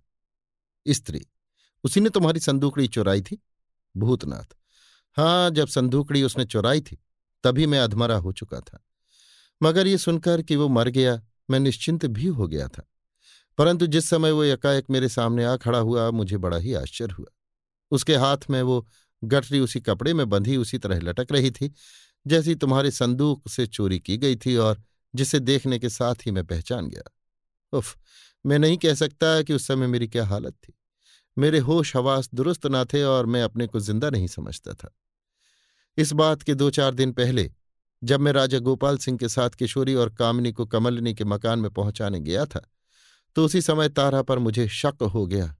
मगर अपनी भलाई का कोई दूसरा ही रास्ता सोचकर मैं उस समय चुप रहा। परंतु जिस समय बाला सिंह से यकायक मुलाकात हो गई और उसने उस गठरी की तरफ़ इशारा करके मुझसे कहा कि इसमें सुहागिन तारा की किस्मत बंद है, उसी समय मुझे विश्वास हो गया कि तारा वास्तव में लक्ष्मी देवी है और वो कागज़ का मुट्ठा भी इसी ने चुरा लिया है, जिसे मैंने बड़ी मेहनत से बटोर कर नकल करके रखा था। मैं उस समय बदहवास हो गया और अफसोस करने लगा कि जिन कागजों से मैं फ़ायदा उठाने वाला था, वही अब मुझे चौपट करेंगे। क्योंकि वो उन्हीं कागजों से मुझी को दोषी ठहराने का उद्योग करेगा। यदि वो संदूकड़ी उसके पास न होती तो मैं हताश न होकर और कोई बंदोबस्त करता। परंतु उस संदूकड़ी के ख्याल ही से मैं पागल हो गया और उस समय तो मैं बिल्कुल ही मुर्दा हो गया, जब उसकी बेगम पर मेरी निगाह पड़ी। स्त्री, चौंक कर, क्या बेगम भी जीती है? भूतनाथ हाँ उस समय वो उसके साथ थी और थोड़ी ही दूर पर एक झाड़ी के अंदर छिपी हुई थी। स्त्री ये बड़ा ही अंधेर हुआ। अगर तुम्हें मालूम होता कि वो जीती है तो तुम अपना नाम भूतनाथ काहे को रखते? भूतनाथ। नहीं, अगर मुझे उसके मरने में कुछ भी शक होता तो मैं अपना नाम भूतनाथ न रखता। केवल इतना ही नहीं, उसने तो मुझे उस समय एक ऐसी बात कही, जिससे मेरी बची बचाई जान भी निकल गई और मैं ऐसा कमज़ोर हो गया कि उसके साथ लड़ने योग्य भी न रहा। स्त्री, सो क्या? भूतनाथ। उसने तुम्हारी तरफ़ इशारा करके मुझसे कहा कि तुम्हारी बहुत ही प्यारी चीज़ मेरे कब्जे में है, जो तुम्हारे बाद बड़ी तकलीफ़ में पड़ जाएगी और जिसे तुम लामा घाटी में छोड़ आए हो। और यही सबब है कि छूटने के साथ ही सबसे पहले मैं इस तरफ़ आया। मगर ईश्वर को धन्यवाद है कि तुम उस शैतान के हाथ से बची रही और तुम्हें इस समय राज़ी खुशी देख रहा हूँ। स्त्री, उसकी क्या मजाल की यहाँ आ सके? उसे स्वप्न में भी यहाँ का रास्ता मालूम नहीं हो सकता। भूतनाथ। सो तो मैं समझता हूँ, परंतु लामा घाटी का नाम लेने से मुझे उसकी बात पर विश्वास हो गया। मैंने सोचा यदि वो लामा घाटी तक ना गया होता तो लामा घाटी का नाम भी उसे मालूम न होता और स्त्री, नहीं नहीं, लामा घाटी का नाम किसी दूसरे सबब से उसे मालूम हुआ होगा। भूतनाथ, बेशक ऐसा ही है। खैर, तुम्हारी तरफ़ से तो मैं निश्चिंत हो गया, मगर अब अपनी जान बचाने के लिए मुझे असली बलभद्र सिंह का पता लगाना चाहिए। स्त्री। अब तुम अपना खुलासा हाल उस दिन से कह जाओ जिस दिन से तुम मुझसे जुदा हुए हो। भूतनाथ ने अपना कुल हाल अपनी स्त्री को कह सुनाया और इसके बाद थोड़ी देर तक बातचीत करके बाहर निकल आया। एक दालान में जिसमें सुंदर बिछावन बिछा हुआ था और रोशनी बखूबी हो रही थी, उसके सब संगी साथी या सिपाही बैठे उसके आने की राह देख रहे थे। भूतनाथ के आते ही वे सब अदब के तौर पर उठ खड़े हुए तथा बैठने के बाद उसकी आज्ञा पाकर बैठ गए और बातचीत होने लगी। भूतनाथ, कहो तुम लोग अच्छे तो हो? सब, जी आपके अनुग्रह से हम लोग अच्छे हैं। भूतनाथ, ऐसा ही चाहिए। एक, आप इतने दुबले और उदास क्यों हो रहे हैं? भूतनाथ, मैं एक भारी आफत में फंस गया था, बल्कि अभी भी उसमें फंसा ही हुआ हूँ। सब, सो क्या? भूतनाथ, मैं तुमसे सब कुछ कहता हूँ, क्योंकि तुम लोग मेरे खैर ख्वाह हो, और मुझे तुम लोगों का बहुत सहारा रहता है। सब। हम लोग आपके ताबेदार हैं और एक अदने इशारे पर जान देने के लिए तैयार हैं। औरों की बात दूर, खास राजा बीरेंद्र सिंह से भिड़ जाने की हिम्मत रखते हैं। भूतनाथ, बेशक ऐसा ही है और इसीलिए मैं कोई बात तुम लोगों से नहीं छिपाता। इतना कहकर भूतनाथ ने अपना हाल कहना आरंभ किया। जो कुछ अपनी स्त्री से कह चुका था वो तथा और भी बहुत सी बातें उसने उन लोगों से कहीं और इसके बाद कई बहादुरों को कई तरह के काम करने की आज्ञा दे, फिर अपनी स्त्री के पास चला गया। दूसरे दिन सवेरे जब भूतनाथ बाहर आया, तब मालूम हुआ कि उसके बहादुर सिपाहियों में से चालीस आदमी उसकी आज्ञानुसार लामा घाटी के बाहर जा चुके हैं। भूतनाथ भी वहाँ से रवाना होने के लिए तैयार ही था और अपनी स्त्री से विदा होकर बाहर निकला था। अस्तु, वो भी एक आदमी को लेकर चल पड़ा और दो ही घंटे बाद लामा घाटी के बाहर मैदान में जमानिया की तरफ़ जाता हुआ दिखलाई देने लगा। अभी आप सुन रहे थे देवकीनंदन खत्री के लिखे उपन्यास, चंद्रकांता संतति के तेरहवें भाग के पाँचवें बयान को मेरी यानी समीर गोस्वामी की आवाज़ में। लीजिए सुनिए देवकीनंदन खत्री के लिखे उपन्यास, चंद्रकांता संतति के तेरहवें भाग के छठवें बयान को मेरी यानी समीर गोस्वामी की आवाज़ में। जो कुछ हम ऊपर लिखाए हैं उसके कई दिन बाद जमानिया में दोपहर दिन के समय, जब राजा गोपाल सिंह भोजन इत्यादि से छुट्टी पाकर अपने कमरे में चारपाई पर लेटे हुए एक एक करके बहुत सी चिट्ठियों को पढ़ पढ़कर कुछ सोच रहे थे, उसी समय चौबदार ने भूतनाथ के आने की इत्तला की। गोपाल सिंह ने भूतनाथ को अपने सामने हाजिर करने की आज्ञा दी। भूतनाथ हाजिर हुआ और सलाम करके चुपचाप खड़ा हो गया। उस समय वहाँ पर इन दोनों के सिवाय और कोई न था। गोपाल सिंह। कहो भूतनाथ, अच्छे तो हो, इतने दिनों तक कहाँ थे और क्या करते थे? भूतनाथ, आपसे विदा होकर मैं बड़ी मुसीबत में पड़ गया। गोपाल सिंह, सो क्या भूतनाथ, कमलनी के मकान की बर्बादी का हाल तो आपको मालूम हुआ ही होगा। गोपाल सिंह, हाँ, मैं सुन चुका हूँ कि कमलिनी के मकान को दुश्मनों ने उजाड़ दिया और उसके यहाँ जो कैदी थे, वो भाग गए। भूतनाथ। ठीक है तो क्या आप किशोरी, कामनी और तारा का हाल भी सुन चुके हैं जो उस मकान में थीं? गोपाल सिंह। उनका खुलासा हाल तो मुझे मालूम नहीं हुआ, मगर इतना सुन चुका हूँ कि अब वे सब कमलिनी के साथ रोहतासगढ़ में जा पहुँची हैं। भूतनाथ। ठीक है, मगर उन पर कैसी मुसीबत आ पड़ी थी, उसका हाल आपको शायद मालूम नहीं। गोपाल सिंह। नहीं, बल्कि उसका खुलासा हाल दरियाफ्त करने के लिए मैंने एक आदमी रोहतासगढ़ में ज्योतिषी जी के पास भेजा है और एक पत्र भी लिखा है, मगर अभी तक जवाब नहीं आया। तो क्या कमलिनी के साथ तुम भी वहाँ गए थे? भूतनाथ। जी हाँ, मैं कमलिनी के साथ था। गोपाल सिंह, तब तो मुझे सब खुलासा हाल तुम्हारी ही जुबानी मालूम हो सकता है। अच्छा कहो कि क्या क्या हुआ? भूतनाथ, मैं सब हाल आपसे कहता हूँ और उसी के बीच में अपनी तबाही और बर्बादी का हाल भी कहता हूँ।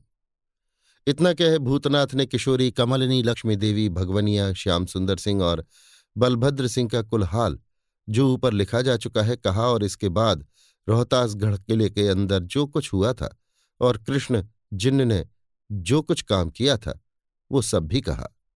पलंग पर पड़े राजा गोपाल सिंह भूतनाथ की कुल बातें सुन गए और जब वो चुप हो गया तो उठकर एक ऊँची गद्दी पर जा बैठे। जो पलंग के पास ही बिछी हुई थी। थोड़ी देर तक कुछ सोचने के बाद वे बोले, हाँ तो इस ढंग से मालूम हुआ कि तारा वास्तव में लक्ष्मी देवी है, भूतनाथ। जी हाँ, मुझे इस बात की कुछ भी खबर न थी। गोपाल सिंह, ये हाल बड़ा ही दिलचस्प है। अच्छा कृष्ण जिन्न की चिट्ठी मुझे दो, मैं देखूँ? भूतनाथ, चिट्ठी देकर। आशा है कि इसमें कोई बात मेरे विरुद्ध लिखी हुई न होगी। गोपाल सिंह चिट्ठी देखकर। नहीं, इसमें तो तुम्हारी सिफारिश की है और मुझे मदद देने के लिए लिखा है। भूतनाथ, कृष्ण जिन्न को आप जानते हैं? गोपाल सिंह, वो मेरा दोस्त है। लड़कपन ही से मैं उसे जानता हूँ। उसे मेरे कैद होने की कुछ भी खबर न थी। पाँच सात दिन हुए जब वो मुबारकबाद देने के लिए मेरे पास आया था। भूतनाथ तो मैं उम्मीद करता हूँ कि इस काम में आप मेरी मदद करेंगे। गोपाल सिंह हाँ हाँ मैं इस काम में हर तरह से मदद देने के लिए तैयार हूँ, क्योंकि ये काम वास्तव में मेरा ही काम है। मगर मेरी समझ में नहीं आता कि मैं क्या मदद कर सकूँगा, क्योंकि मुझे इन बातों की कुछ भी खबर न थी और न है। भूतनाथ, जिस तरह की मदद मैं चाहता हूँ अर्ज़ करूँगा, मगर उसके पहले मैं ये जानना चाहता हूँ कि क्या आप राजा बीरेंद्र सिंह और कमलिनी इत्यादि से मिलने के लिए रोहतासगढ़ जाएँगे? गोपाल सिंह, जब तक राजा बीरेंद्र सिंह मुझे न बुलावेंगे मैं अपनी मर्ज़ी से न जाऊँगा, और न मुझे कमलिनी या लक्ष्मी देवी से मिलने की जल्दी ही है। जब तुम्हारे मुकदमे का फैसला हो जाएगा, तब जैसा होगा देखा जाएगा। गोपाल सिंह की बात सुनकर भूतनाथ को बड़ा ताज्जुब हुआ, क्योंकि लक्ष्मी देवी की खबर सुनकर ना तो उनके चेहरे पर किसी तरह की खुशी दिखाई दी और न बलभद्र सिंह का हाल सुनकर उन्हें रंजी ही हुआ। कमरे के अंदर पैर रखते ही भूतनाथ ने जिस शांत भाव में उन्हें देखा था वैसी ही सूरत में अब भी देख रहा था। आखिर बहुत कुछ सोचने विचारने के बाद भूतनाथ ने कहा, आपने खास बाग में माया रानी के कमरे की तलाशी ली थी? गोपाल सिंह, तुम भूलते हो, खास बाग के किसी कमरे या कोठरी की तलाशी लेने से कोई काम नहीं चल सकता। या तो तुम हेला सिंह के किसी पक्षपाती को, जो उस काम में शरीक रहा हो, गिरफ़्तार करो या दारोगा कमबख्त को दुख देकर पूछो। मगर अफसोस इतना ही है कि दारोगा राजा बीरेंद्र सिंह के कब्जे में है और उसके विषय में उनको कुछ लिखना मैं पसंद नहीं करता। गोपाल सिंह की इस बात से भूतनाथ को और भी आश्चर्य हुआ और उसने कहा, तलाशी से मेरा और कोई मतलब नहीं है। मुझे ठीक पता लग चुका है कि माया रानी के पास तस्वीरों की एक किताब थी और उसमें उन लोगों की तस्वीरें थीं जो इस काम में उसके मददगार थे। बस, मेरा मतलब उसी किताब के पाने से है और कुछ नहीं। गोपाल सिंह हाँ ठीक है, मुझे इस प्रकार की एक किताब मिली थी, मगर उस समय मैं बड़े क्रोध में था, इसलिए कमबख्त नकली माया रानी का असबाब, कपड़ा, लत्ता इत्यादि जो कुछ मेरे हाथ लगा, उसी में उस तस्वीर वाली किताब को भी रखकर मैंने आग लगा दी। मगर अब मुझे जानकर अफसोस होता है कि वो किताब बड़े मतलब की थी। अब भूतनाथ को निश्चय हो गया कि राजा गोपाल सिंह मुझसे बहाना करते हैं और मेरी मदद करना नहीं चाहते। तब क्या करना चाहिए? इसके लिए भूतनाथ सिर झुकाए हुए कुछ सोच रहा था कि राजा गोपाल सिंह ने कहा, मगर भूतनाथ, मुझे याद पड़ता है कि तस्वीर वाली किताब में तुम्हारी तस्वीर भी थी। भूतनाथ, शायद हो। गोपाल सिंह, खैर, अब तो वो किताब ही जल गई। उसके बारे में कुछ भी कहना वृथा है। भूतनाथ, उदासी के साथ, मेरी किस्मत, मैं लाचार हूँ। बस मदद के लिए केवल एक वही किताब थी जिसे पाने की उम्मीद में मैं आपके पास आया था। खैर, अब जाता हूँ। जो कुछ हैरानी बदी है उसे उठाऊँगा और जिस तरह बनेगा, असली बलभद्र सिंह का पता लगाऊँगा।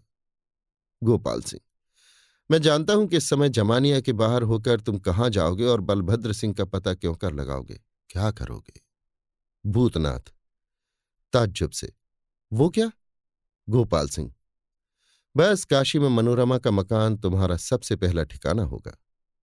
भूतनाथ। बस अब ठीक है। आपने खूब समझा और अब मुझे विश्वास हो गया कि इस काम में आप मेरी बहुत कुछ मदद कर सकते हैं।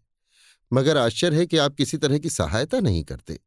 गोपाल सिंह, खैर, अब हम तुमसे साफ़ साफ़ कह देना ही अच्छा समझते हैं। कृष्ण जिन्न से और मुझसे निसंदेह दोस्ती थी और वो अब भी मुझसे प्रेम रखता है। मगर किसी कारण से मेरी तबीयत उससे खट्टी हो गई और मैं कसम खा चुका हूँ कि जिस काम में वो पड़ेगा, उसमें मैं दखल न दूँगा, चाहे वो काम मेरे ही फ़ायदे का क्यों ना हो, या मदद न देने के सबब से मेरा कितना ही बड़ा नुकसान क्यों ना हो, या मेरी जान ही क्यों न चली जाए। बस यही सबब है कि मैं तुम्हारी मदद नहीं करता, भूतनाथ, कुछ सोचकर। अच्छा तो फिर मुझे आज्ञा दीजिए कि मैं जाऊँ और बलभद्र सिंह का पता लगाने के लिए उद्योग करूँ। गोपाल सिंह, जाओ, ईश्वर तुम्हारी मदद करे। भूतनाथ सलाम करके कमरे के बाहर चला गया। उसके जाने के बाद गोपाल सिंह को हँसी आई और उन्होंने आप ही आप धीरे से कहा, इसने ज़रूर सोचा होगा कि गोपाल सिंह पूरा बेवकूफ़ या पागल है।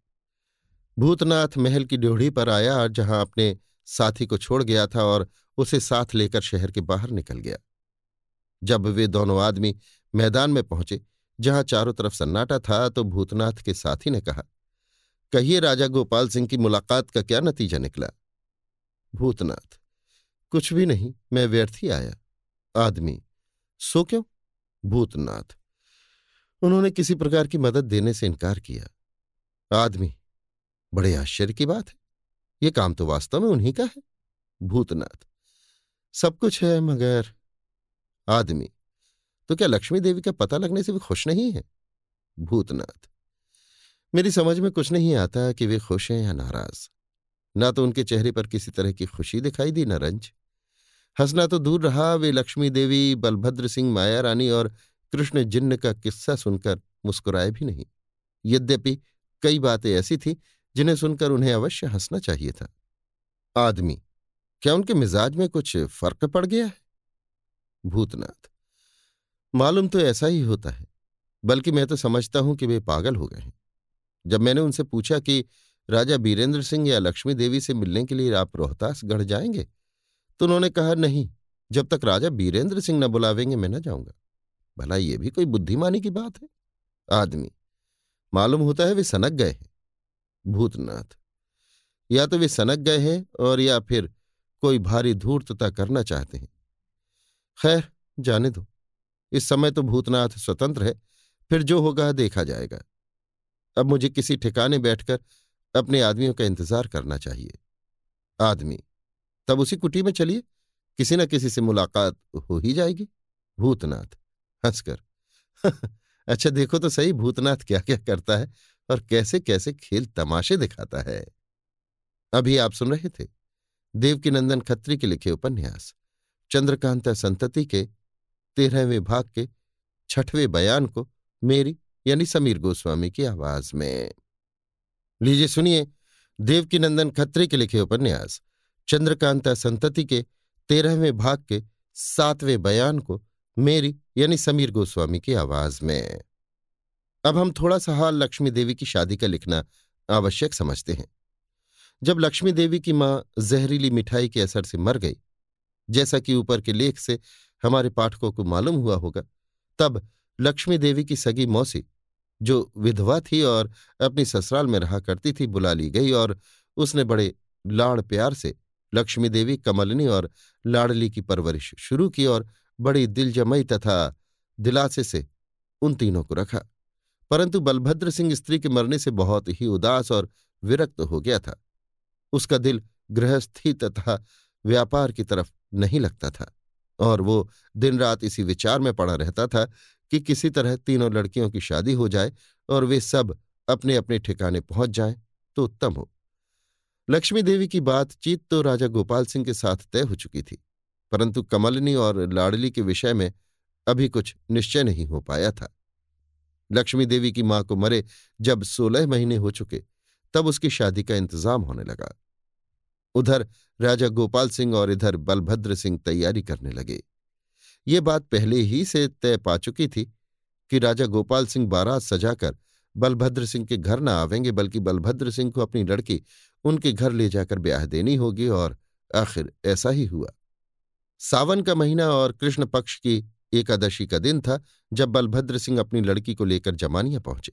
उसके दूसरे या तीसरे दिन शादी होने वाली थी और उधर कमबख्त दारोगा ने गुप्त रीत से हेला सिंह और उसकी लड़की मुंदर को बुलाकर अपने मकान में छिपा रखा था। बलभद्र सिंह और दारोगा से बड़ी दोस्ती थी और बलभद्र सिंह दारोगा का बड़ा विश्वास करता था। मगर अफसोस, रुपया जो चाहे सो करावे। इसकी ठंडी आँच को बर्दाश्त करना किसी ऐसे वैसे दिलावर का काम नहीं। इसके सबब से बड़े बड़े मज़बूत कलेजे हिल जाते हैं और पाप और पुण्य के विचार को तो ये इसी तरह से उड़ा देता है जैसे गंधक का धुआँ कनेर पुष्प के लाल रंग को।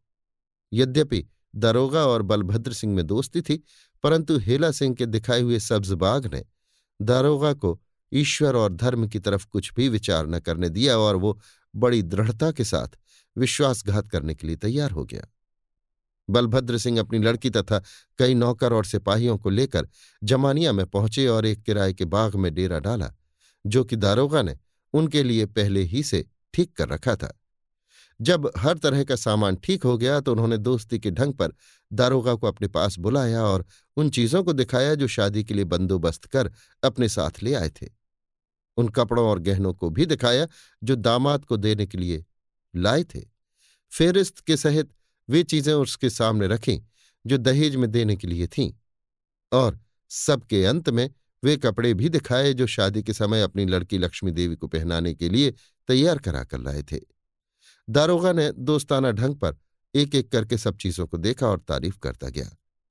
मगर सबसे ज़्यादा देर तक जिन चीज़ों पर उसकी निगाह ठहरी, वो शादी के समय पहनाए जाने वाले लक्ष्मी देवी के कपड़े थे।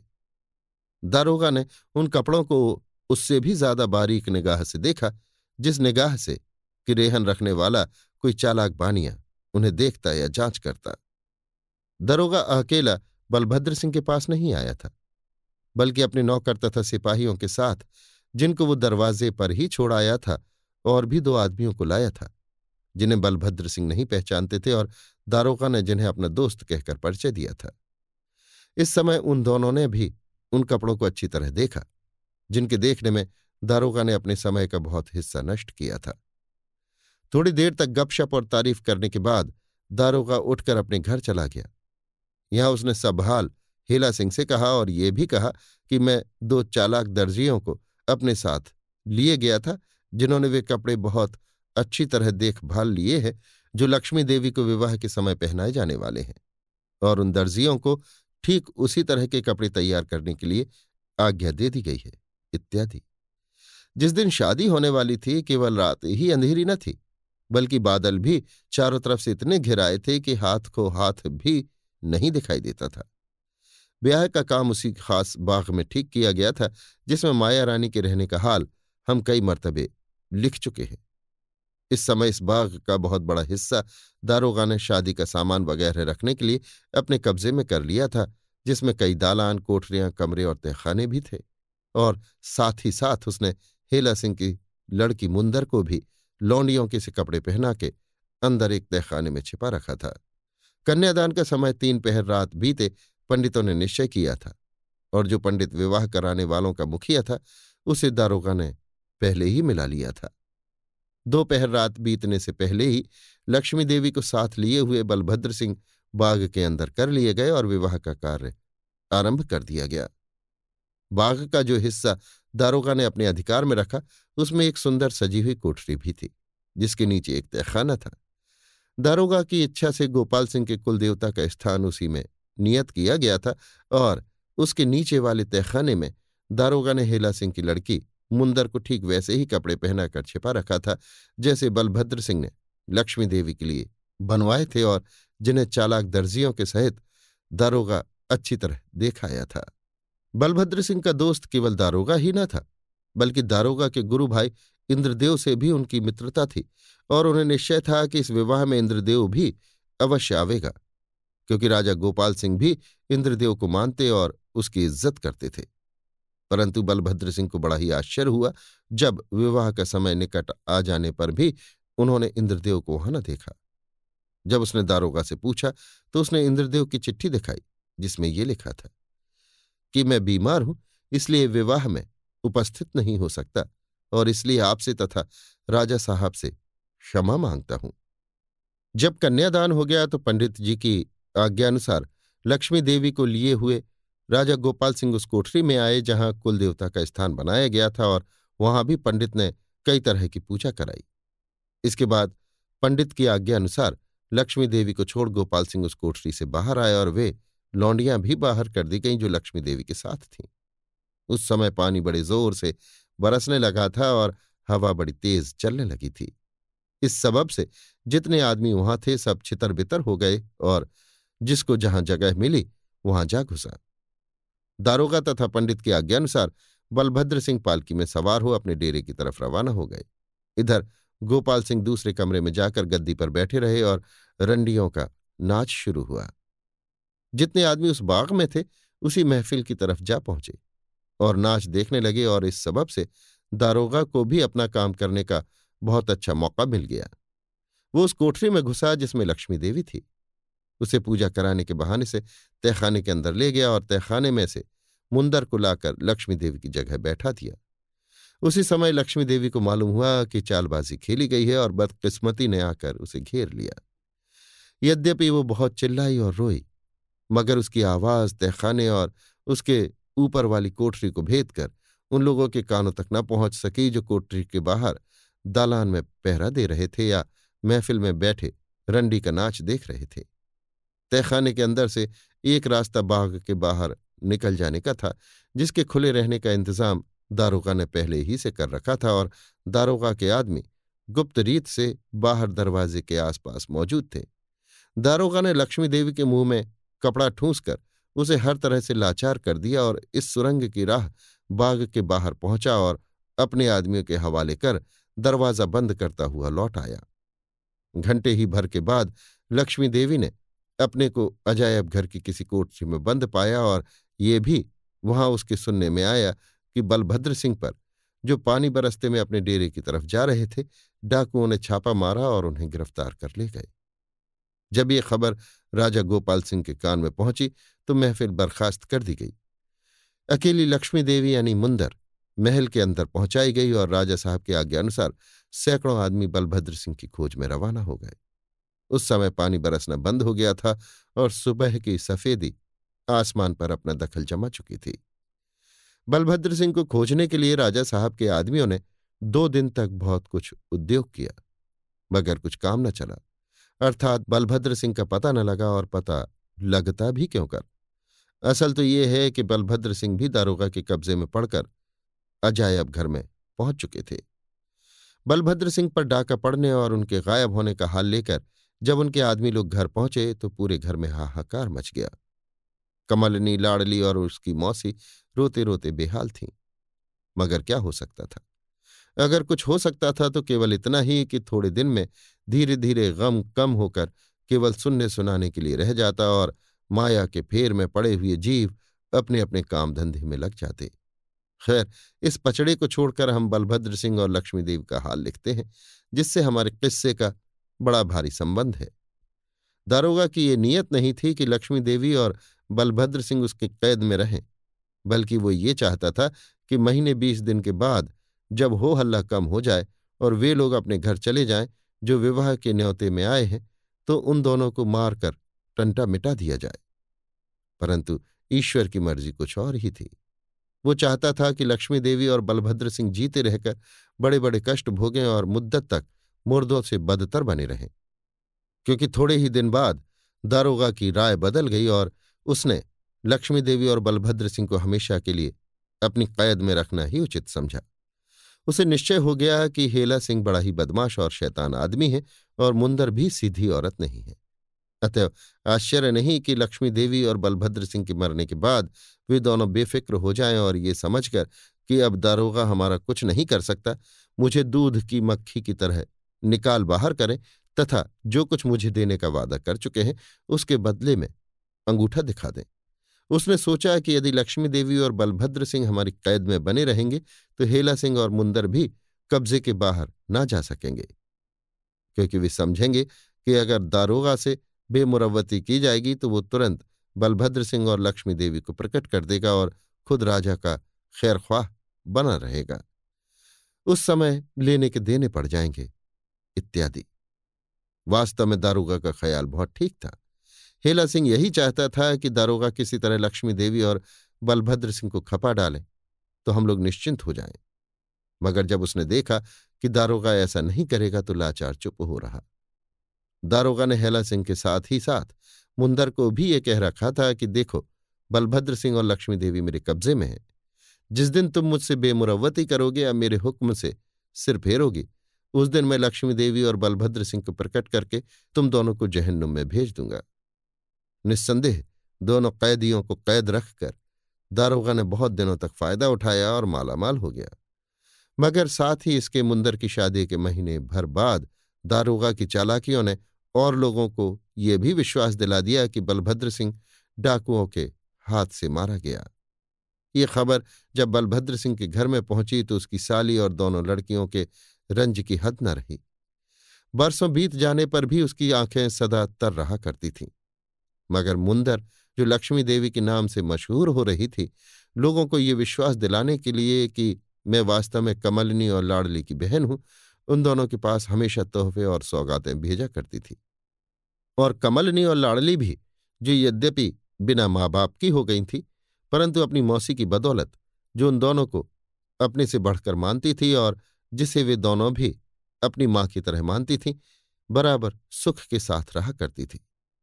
मुंदर की शादी के तीन वर्ष बाद कमलनी और लाडली की मौसी कुटिल काल के गाल में जा पड़ी। इसके थोड़े ही दिन बाद मुंदर ने कमलनी और लाड़ली को अपने यहाँ बुला लिया और इस तरह खातिरदारी के साथ रखा कि उन दोनों के दिल में इस बात का शक तक न होने पाया कि मुंदर वास्तव में हमारी बहन लक्ष्मी देवी नहीं है। यद्यपि लक्ष्मी देवी की तरह मुंदर भी बहुत खूबसूरत और हसीन थी, मगर फिर भी सूरज शक्ल में बहुत कुछ अंतर था। लेकिन कमलनी और लाड़ली ने इसे जमाने का हेर फेर समझा, जैसा कि हम ऊपर के किसी बयान में लिखाए हैं। ये सब कुछ हुआ मगर मुंदर के दिल में, जिसका नाम राजा गोपाल सिंह की बदौलत माया रानी हो गया था, दारोगा का खौफ बना ही रहा और वो इस बात से डरती ही रही कि कहीं किसी दिन दारोगा मुझसे रंज होकर सारा भेद राजा गोपाल सिंह के आगे न खोल दे। इस बला से बचने के लिए उसे इससे बढ़कर कोई तरकीब न सूझी कि राजा गोपाल सिंह को ही इस दुनिया से उठा दे और स्वयं राजरानी बनकर दारोगा पर हुकूमत करे। उसकी अयाशी ने उसके इस ख्याल को और भी मज़बूत कर दिया और यही वो जमाना था, जबकि एक छोकरे पर, जिसका परिचय धनपत के नाम से पहले के बयानों में दिया जा चुका है, उसका दिल आ गया और उसके विचार की जड़ बड़ की तरह मजबूती पकड़ती चली गई। उधर दरोगा भी बेफिक्र नहीं था। उसे भी अपना रंग चोखा करने की फ़िक्र लग रही थी। यद्यपि उसने लक्ष्मी देवी और बलभद्र सिंह को एक ही कैद खाने में कैद किया हुआ था मगर वो लक्ष्मी देवी को भी धोखे में डालकर एक नया काम करने की फ़िक्र में पड़ा हुआ था और चाहता था कि बलभद्र सिंह को लक्ष्मी देवी से इस ढंग पर अलग कर दे कि लक्ष्मी देवी को किसी तरह का गुमान तक न होने पावे। इस काम में उसने एक दोस्त की मदद ली, जिसका नाम जयपाल सिंह था और जिसका हाल आगे चलकर मालूम होगा। अभी आप सुन रहे थे देवकीनंदन खत्री के लिखे उपन्यास, चंद्रकांता संतति के तेरहवें भाग के सातवें बयान को मेरी यानी समीर गोस्वामी की आवाज़ में। लीजिए सुनिए देवकीनंदन खत्री के लिखे उपन्यास, चंद्रकांता संतति के तेरहवें भाग के आठवें बयान को मेरी यानी समीर गोस्वामी की आवाज़ में। हम ऊपर लिखाए हैं कि लक्ष्मी देवी और बलभद्र सिंह अजायब घर के किसी तहखाने में कैद किए गए थे। मगर माया रानी और हेला सिंह इस बात को नहीं जानते थे कि उन दोनों को दारोगा ने कहाँ कैद कर रखा है। इसके कहने की कोई आवश्यकता नहीं कि बलभद्र सिंह और लक्ष्मी देवी कैद खाने में क्यों कर मुसीबत के दिन काटते थे। ताज्जुब की बात तो ये थी कि दारोगा अक्सर इन दोनों के पास जाता और बलभद्र सिंह के ताने और गालियाँ बर्दाश्त करता, मगर उसे किसी तरह की शर्म नहीं आती थी। जिस घर में वे दोनों कैद थे, उसमें रात और दिन का विचार करना कठिन था। उन दोनों से थोड़ी ही दूर पर एक चिराग दिन रात जला करता था, जिसकी रोशनी में वे एक दूसरे के उदास और रंजीदा चेहरे को बराबर देखा करते थे। जिस कोठरी में वे दोनों कैद थे, उसके आगे लोहे का जंगला लगा हुआ था तथा सामने की तरफ़ एक दालान और दाहिनी तरफ़ एक कोठरी तथा बाईं तरफ़ ऊपर चढ़ जाने का रास्ता था। एक दिन आधी रात के समय एक खटके की आवाज़ को सुनकर लक्ष्मी देवी, जो एक मामूली कंबल पर सोई हुई थी, उठ बैठी और सामने की तरफ़ देखने लगी। उसने देखा कि सामने से सीढ़ियाँ उतरकर चेहरे पर नकाब डाले हुए एक आदमी आ रहा है। जब लोहे वाले जंगले के पास पहुँचा तो उसकी तरफ़ देखने लगा कि दोनों कैदी सोए हुए हैं या जागते हैं। मगर जब उसने लक्ष्मी देवी को बैठे हुए पाया तो बोला, बेटी, मुझे तुम दोनों की अवस्था पर बड़ा ही रंज होता है। मगर क्या करूँ, लाचार हूँ। अभी तक तो कोई मौका मेरे हाथ नहीं लगा। मगर फिर भी मैं ये कहे बिना नहीं रह सकता कि किसी न किसी दिन तुम दोनों को मैं इस कैद से ज़रूर छुड़ाऊँगा।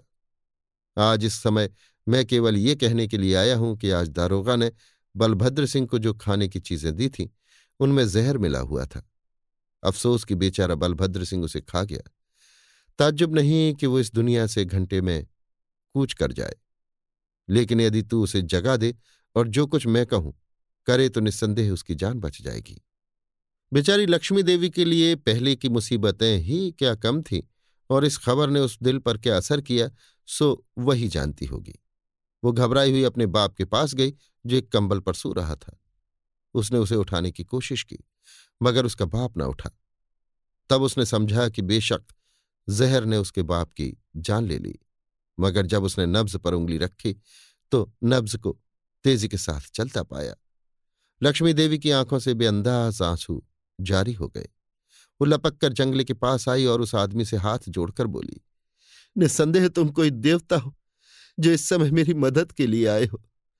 यद्यपि मैं यहाँ मुसीबत के दिन काट रही हूँ, मगर फिर भी अपने पिता को अपने पास देखकर मैं मुसीबत को कुछ नहीं गिनती थी। अफसोस, दरोगा मुझे इस सुख से भी दूर किया चाहता है। जो कुछ तुमने कहा, सो बहुत ठीक किया। इसमें कुछ भी संदेह नहीं कि दारोगा ने मेरे बाप को जहर दे दिया, मगर मैं तुम्हारी दूसरी बात पर भी विश्वास करती हूँ। जो तुम अभी कह चुके हो कि यदि तुम्हारी बताई हुई तरकीब की जाएगी तो इनकी जान बच जाएगी। नकाब पोश, बेशक ऐसा ही है। एक पुड़िया जंगले के अंदर फेंक कर, ये दवा तुम उनके मुँह में डाल दो। घंटे ही भर में जहर का असर दूर हो जाएगा और मैं प्रतिज्ञापूर्वक कहता हूँ कि इस दवा की तासीर से भविष्य में इन पर किसी तरह के जहर का असर न होने पावेगा।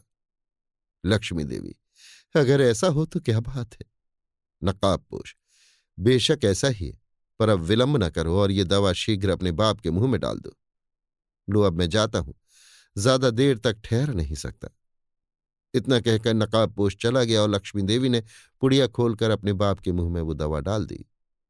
इस जगह ये कह देना हम उचित समझते हैं कि ये नकाब पोश जो आया था, दारोगा का वही मित्र जयपाल सिंह था और इसे दारोगा ने अपने इच्छानुसार खूब सिखा पढ़ाकर भेजा था। वो अपने चेहरे और बदन को विशेष करके इसलिए ढांके हुए था कि उसका चेहरा और तमाम बदन गर्मी के जख्मों से गंदा हो रहा था और उन्हीं जख्मों की बदौलत वो दारोगा का एक भारी काम निकालना चाहता था। दवा देने के घंटे भर बाद बलभद्र सिंह होश में आया। उस समय लक्ष्मी देवी से कहा, मैं नहीं जानता कि मुझे क्या हो गया था और अब मेरे बदन से चिंगारियाँ क्यों छूट रही हैं? लक्ष्मी देवी ने सब हाल कहा जिसे सुन बलभद्र सिंह बोला ठीक है, तुम्हारी खिलाई हुई दवा ने मेरी जान ज़रूर तो बचा ली। परंतु मैं देखता हूँ कि यह जहर मुझे साफ़ छोड़ना नहीं चाहता। निस्संदेह इसकी गर्मी मेरे तमाम बदन को बिगाड़ देगी।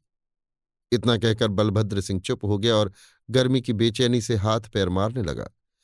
सुबह होते होते उसके तमाम बदन में फपोले निकल आए, जिसकी तकलीफ़ से वो बहुत ही बेचैन हो गया। बेचारी लक्ष्मी देवी उसके पास बैठकर सिवा रोने के और कुछ भी नहीं कर सकती थी। दूसरे दिन जब दारोगा उस तहखाने में आया तो बलभद्र सिंह का हाल देखकर पहले तो लौट गया। मगर थोड़ी ही देर बाद पुनः दो आदमियों को साथ लेकर आया और बलभद्र सिंह को हाथों हाथ उठवाकर तहखाने के बाहर ले गया। इसके बाद आठ दिन तक बेचारी लक्ष्मी देवी ने अपने बाप की सूरत नहीं देखी। नवे दिन कमबख्त दारोगा ने बलभद्र सिंह की जगह अपने दोस्त जयपाल सिंह को उसी तहखाने में ला डाला और ताला बंद करके चला गया। जयपाल सिंह को देखकर लक्ष्मी देवी ताज्जुब में आ गई और बोली, तुम कौन हो और यहाँ पर क्यों लाए गए? जयपाल सिंह, बेटी, क्या तू मुझे इसी आठ दिन में भूल गई? क्या तू नहीं जानती कि जहर के असर ने मेरी दुर्गति कर दी है? क्या तेरे सामने ही मेरे तमाम बदन में फपोले नहीं उठाए थे? ठीक है, बेशक तू मुझे नहीं पहचान सकी होगी, क्योंकि मेरा तमाम बदन जख्मों से भरा हुआ है, चेहरा बिगड़ गया है, मेरी आवाज़ खराब हो गई है और मैं बहुत ही दुखी हो रहा हूँ।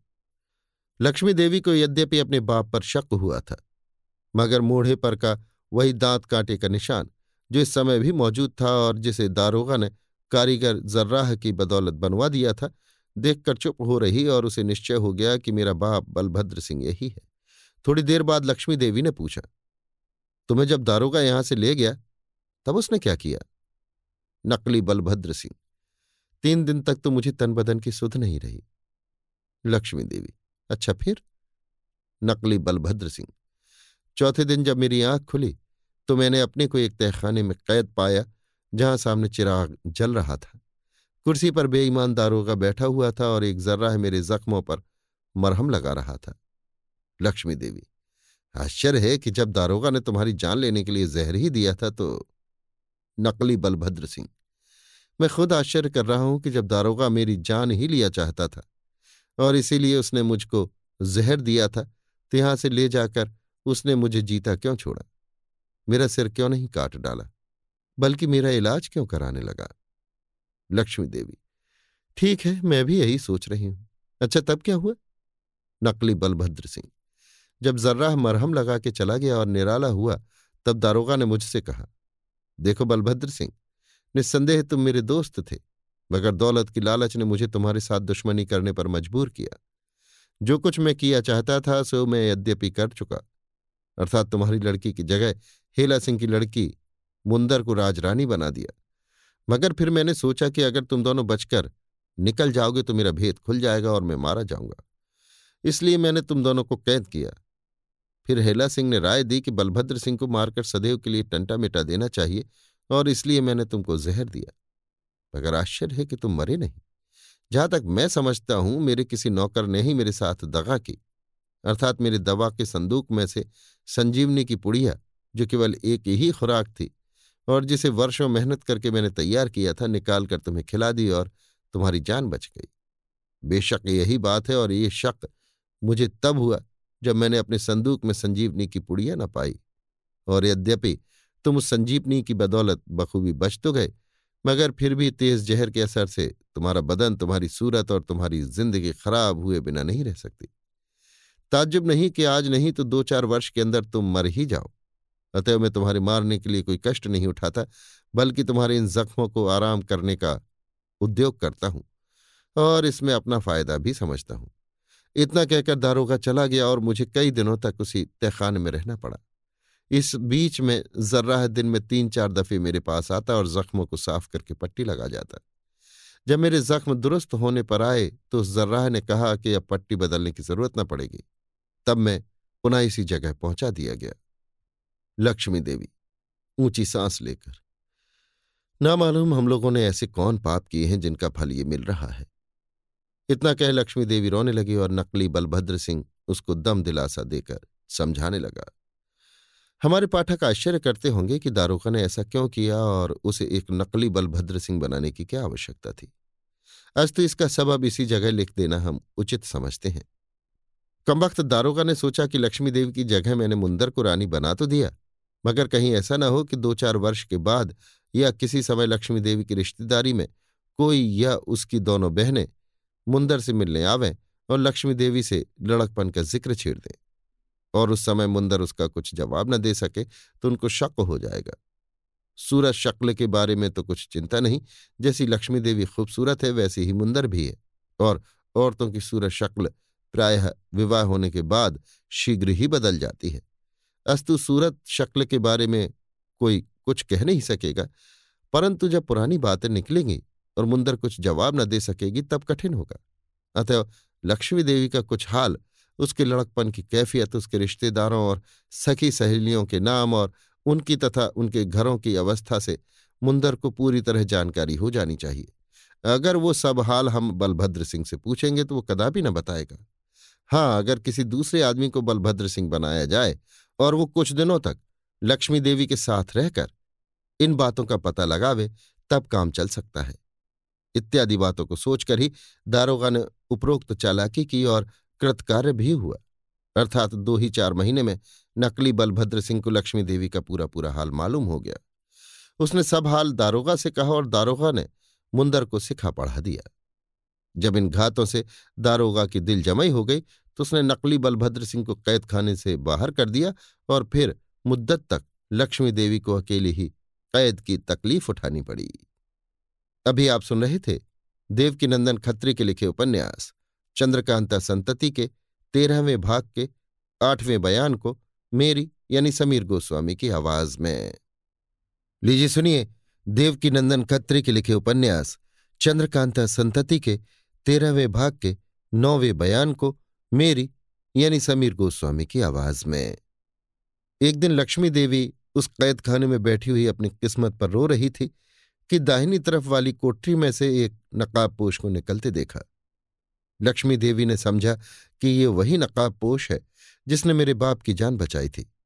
मगर तुरंत ही उसे मालूम हो गया कि ये कोई दूसरा है, क्योंकि उसके और इसके डील डॉल में बहुत फ़र्क था।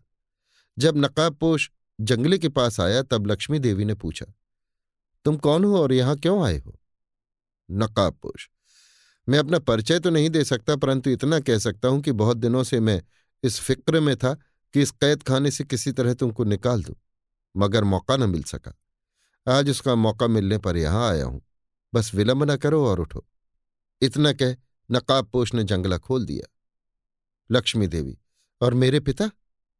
नकाबपोश मुझे मालूम नहीं कि वे कहाँ कैद हैं या किस अवस्था में हैं। यदि मुझे उनका पता लग जाएगा तो मैं उन्हें भी छुड़ाऊँगा। ये सुनकर लक्ष्मी देवी चुप हो रही और कुछ सोच विचार कर आँखों से आँसू टपकाती हुई जंगले के बाहर निकली। नकाब पोश उसे साथ लिए हुए उसी कोठरी में घुसा, जिसमें से वो स्वयं आया था। अब लक्ष्मी देवी को मालूम हुआ कि ये एक सुरंग का मुहाना है।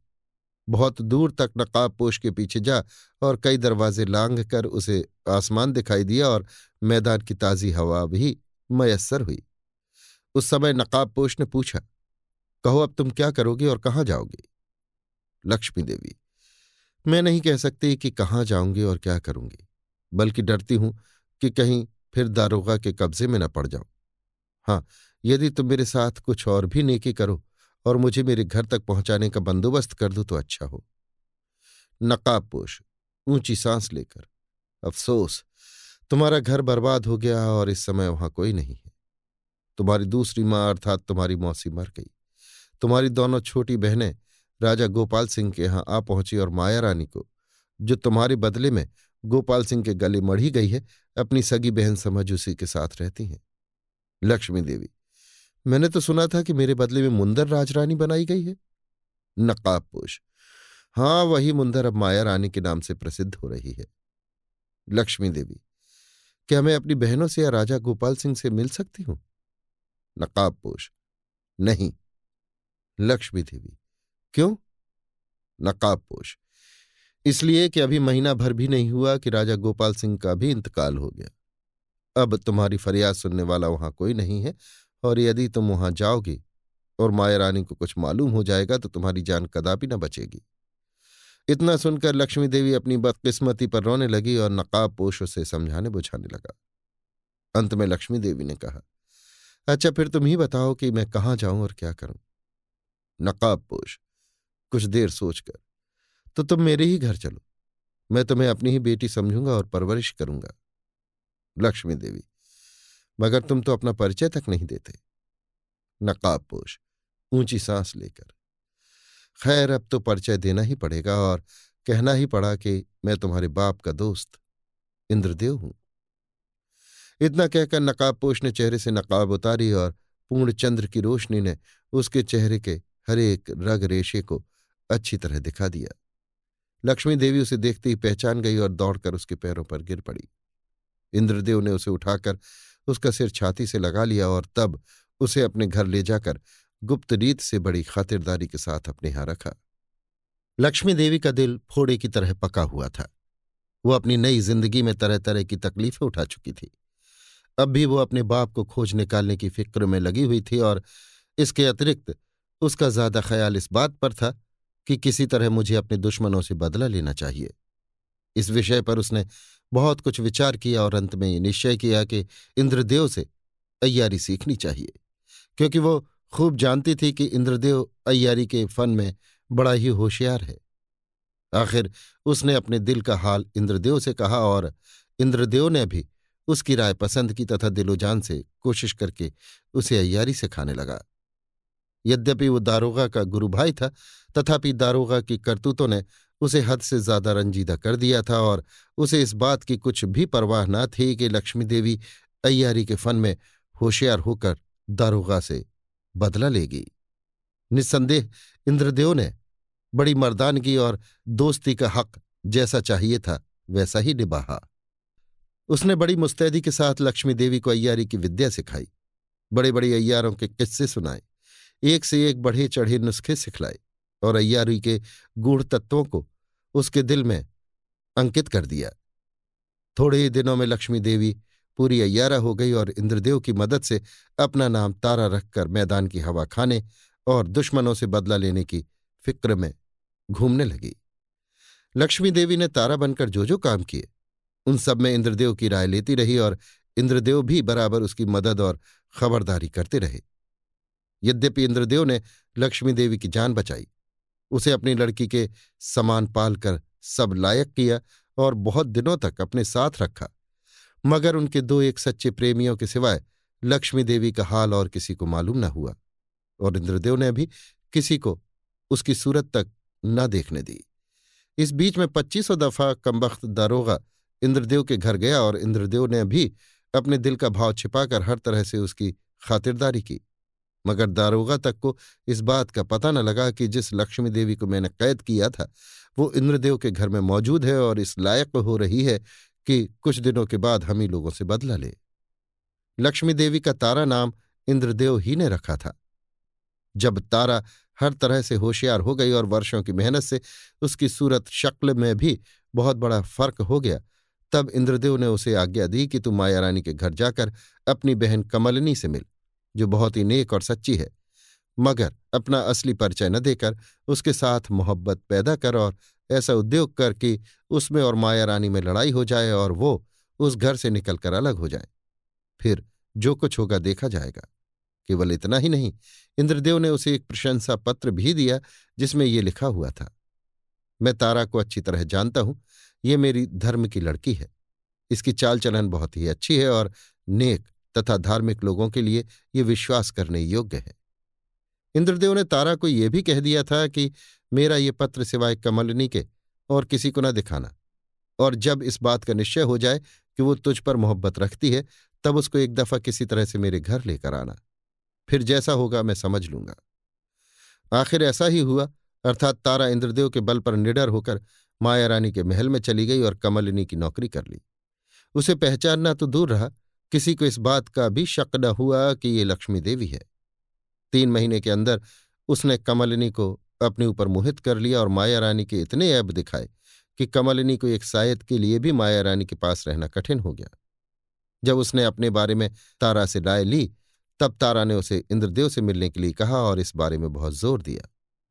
कमलिनी ने तारा की बात मान ली और तारा उसे इंद्रदेव के पास ले आई।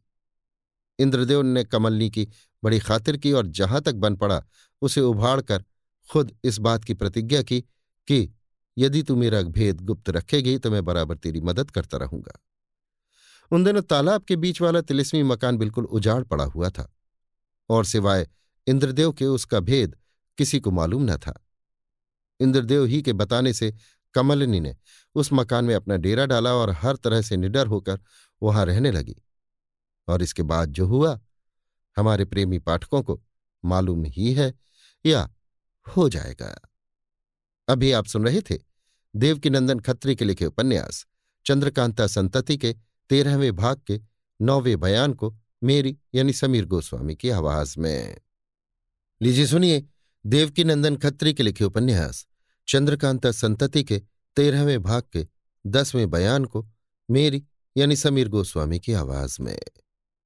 भूतनाथ जब राजा गोपाल सिंह से विदा हुआ तो अपने शागिर्द को साथ लिए हुए शहर से बाहर निकला और बातचीत करता हुआ आधी रात जाते जाते वो एक घने जंगल के बीचों बीच में पहुँचा, जहाँ एक साधारण ढंग की कुटी बनी हुई थी और उसके दरवाजे पर दो आदमी भी बैठे हुए धीरे धीरे बातचीत कर रहे थे। वे दोनों भूतनाथ को देखते ही उठ खड़े हुए और सलाम करके बोले, एक, क्या राजा गोपाल सिंह से आपका कुछ काम निकला? भूतनाथ। कुछ भी नहीं। दूसरा, आश्चर्य से, सो क्यों? भूतनाथ, ठहरो, जरा दम ले लूँ तो कहूँ। और सब लोग कहाँ गए हैं? एक, घूमने फिरने गए आते ही होंगे। भूतनाथ अच्छा कुछ खाने पीने के लिए हो तो लाओ। इतना सुनते ही एक आदमी कुटी के अंदर चला गया और एक लंबा चौड़ा कंबल ला कुटी के बाहर बिछाकर फिर अंदर लौट गया। भूतनाथ उसी कंबल पर बैठ गया। दूसरा आदमी कुछ खाने की चीज़ें और जल से भरा हुआ लोटा ले आया और उस आदमी को, जो भूतनाथ के साथ ही साथ यहाँ तक आया था, इशारा करके कुटी के अंदर ले गया। भूतनाथ खा पी कर निश्चिंत हुआ ही था कि उसके बाकी आदमी भी, जो कि इधर उधर घूमने के लिए गए थे, आ पहुँचे और भूतनाथ को सलाम करने के बाद इशारा पाकर उसके सामने बैठकर बातचीत करने लगे। इस जगह ये लिखने की कोई ज़रूरत नहीं कि इन लोगों में क्या क्या बातें हुई। रात भर सलाह और बातचीत करने के बाद भूतनाथ उन लोगों को समझा बुझा और कई काम करने के लिए ताकीद करके सवेरा होते होते अकेला वहाँ से रवाना हो गया और इंद्रदेव के मकान की तरफ़ चल निकला। दोपहर से कुछ ज़्यादा दिन ढल चुका था जब भूतनाथ इंद्रदेव की पहाड़ी पर जा पहुँचा और उस खोह के बाहर खड़ा होकर जो इंद्रदेव के मकान में जाने का दरवाज़ा था इधर उधर देखने लगा। किसी को न देखा तो एक पत्थर की चट्टान पर बैठ गया, क्योंकि वो इंद्रदेव के मकान में पहुँचने का रास्ता नहीं जानता था। हाँ ये बात उसे ज़रूर मालूम थी कि इंद्रदेव की आज्ञा के बिना या जब तक इंद्रदेव का कोई आदमी अपने साथ ना ले जाए, कोई उस सुरंग को पार करके इंद्रदेव के पास नहीं पहुँच सकता। इसके पहले भी इंद्रदेव के पास जाने का भूतनाथ को मौका मिला था। मगर हर दफ़ा इंद्रदेव का आदमी भूतनाथ की आँखों पर पट्टी बांधकर ही उसे खोह के अंदर ले गया था। भूतनाथ घंटे भर तक उसी चट्टान पर बैठा रहा। इसके बाद इंद्रदेव का एक आदमी खोह के बाहर निकला, जो भूतनाथ को अच्छी तरह पहचानता था और भूतनाथ भी उसे जानता था। उस आदमी ने साहब सलामत करने के बाद भूतनाथ से पूछा, कहिए, आप कहाँ से आए?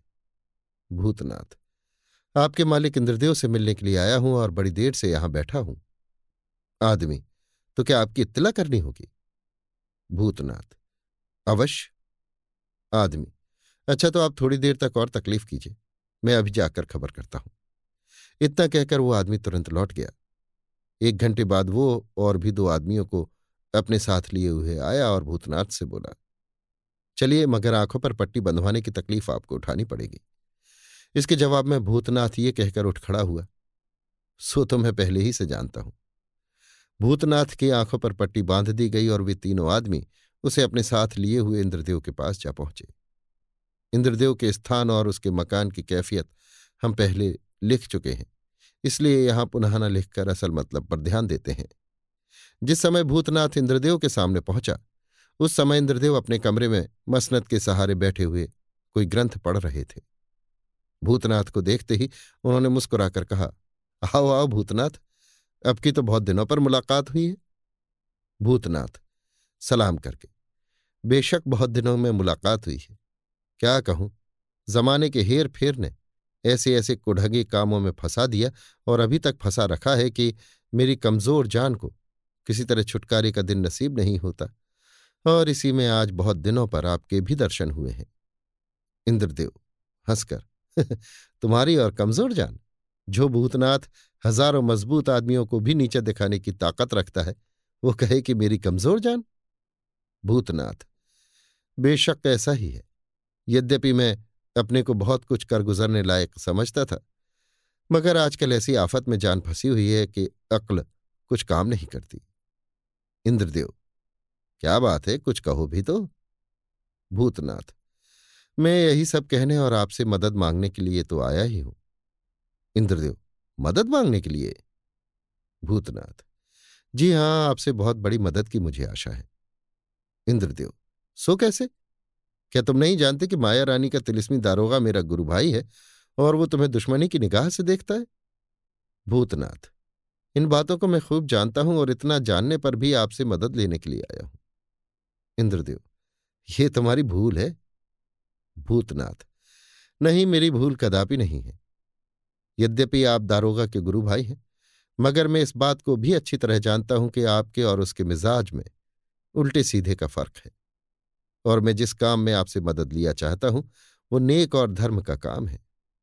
इंद्रदेव, कुछ सोचकर, अगर तुम ये समझकर कि मैं तुम्हारी मदद नहीं करूँगा, अपना मतलब कह सकते हो तो कहो। जैसा होगा मैं जवाब दूँगा। भूतनाथ, ये तो मैं समझ ही नहीं सकता कि आपसे किसी तरह की मदद नहीं मिलेगी। मदद मिलेगी और ज़रूर मिलेगी, क्योंकि आपसे और बलभद्र सिंह से दोस्ती थी, और उस दोस्ती का बदला आप उस तरह नहीं अदा कर सकते जिस तरह दारोगा साहब ने किया था। इस समय उस कमरे में वे तीनों आदमी भी मौजूद थे जो भूतनाथ को अपने साथ यहाँ तक लाए थे। इंद्रदेव ने उन तीनों को विदा करने के बाद कहा, क्या तुम उस बलभद्र सिंह के बारे में मुझसे मदद लिया चाहते हो, जिसे मरे आज कई वर्ष बीत चुके हैं? भूतनाथ, जी हाँ, उसी बलभद्र सिंह के बारे में, जिसकी लड़की तारा बनकर कमलिनी के साथ रहने वाली लक्ष्मी देवी है और जिसे आप चाहे मरा हुआ समझते हैं। मगर मैं मरा हुआ नहीं समझता।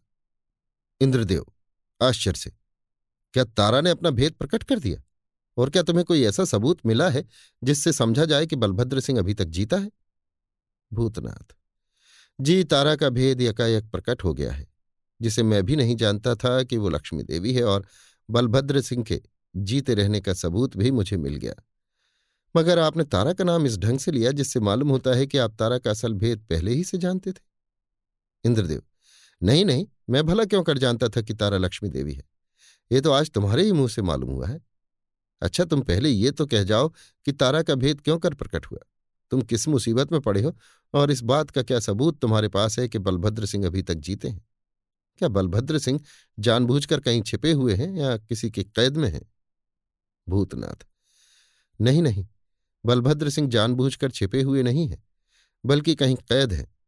मैं उन्हें छुड़ाने की फ़िक्र में लगा हूँ और इसी काम में आपसे मदद लिया चाहता हूँ। क्योंकि अगर बलभद्र सिंह का पता लग गया तो आपको दो जाने बचाने का पुण्य मिलेगा। इंद्रदेव, दूसरा कौन? भूतनाथ। दूसरा मैं, क्योंकि अगर बलभद्र सिंह का पता न लगेगा तो निश्चय है कि मैं भी मारा जाऊँगा। इंद्रदेव अच्छा तुम पहले अपना पूरा हाल कह जाओ। इतना सुनकर भूतनाथ ने अपना हाल उस जगह से जब भगवनिया के सामने नकली बलभद्र सिंह से उसकी मुलाकात हुई थी, कहना शुरू किया और इंद्रदेव बड़े गौर से उसे सुनते रहे।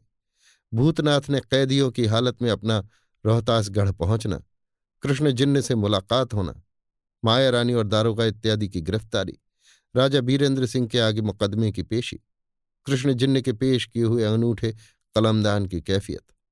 असली बलभद्र सिंह को खोज निकालने के लिए अपनी रिहाई और राजा गोपाल सिंह के पास से बिना कुछ मदद पाए बैरंग लौट आने का हाल सब पूरा पूरा इंद्रदेव से कह सुनाया। इंद्रदेव थोड़ी देर तक चुपचाप कुछ सोचते रहे। भूतनाथ ने देखा कि उनके चेहरे का रंग थोड़ी थोड़ी देर में बदलता है और कभी लाल, कभी सफ़ेद और कभी जर्द होकर उनके दिल की अवस्था का थोड़ा बहुत हाल प्रकट करता है।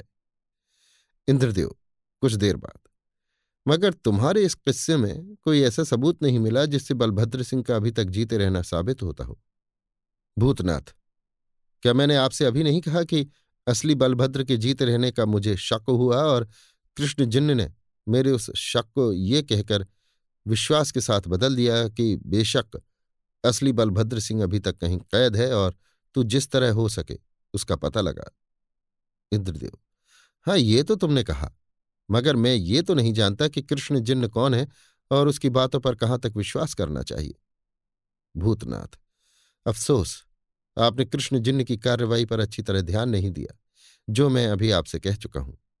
यद्यपि मैं स्वयं उसे नहीं जानता, परंतु जिस समय कृष्ण जिन्न ने वो अनूठा कलमदान पेश किया, जिसे देखते ही नकली बलभद्र सिंह की आधी जान निकल गई, जिस पर निगाह पड़ते ही लक्ष्मी देवी बेहोश हो गई, जिसे एक झलक ही में मैं पहचान गया जिस पर मीनाकारी की तीन तस्वीरें बनी हुई थीं और जिस पर बिचली तस्वीर के नीचे मीनाकारी के मोटे खूबसूरत अक्षरों में इंदिरा लिखा हुआ था।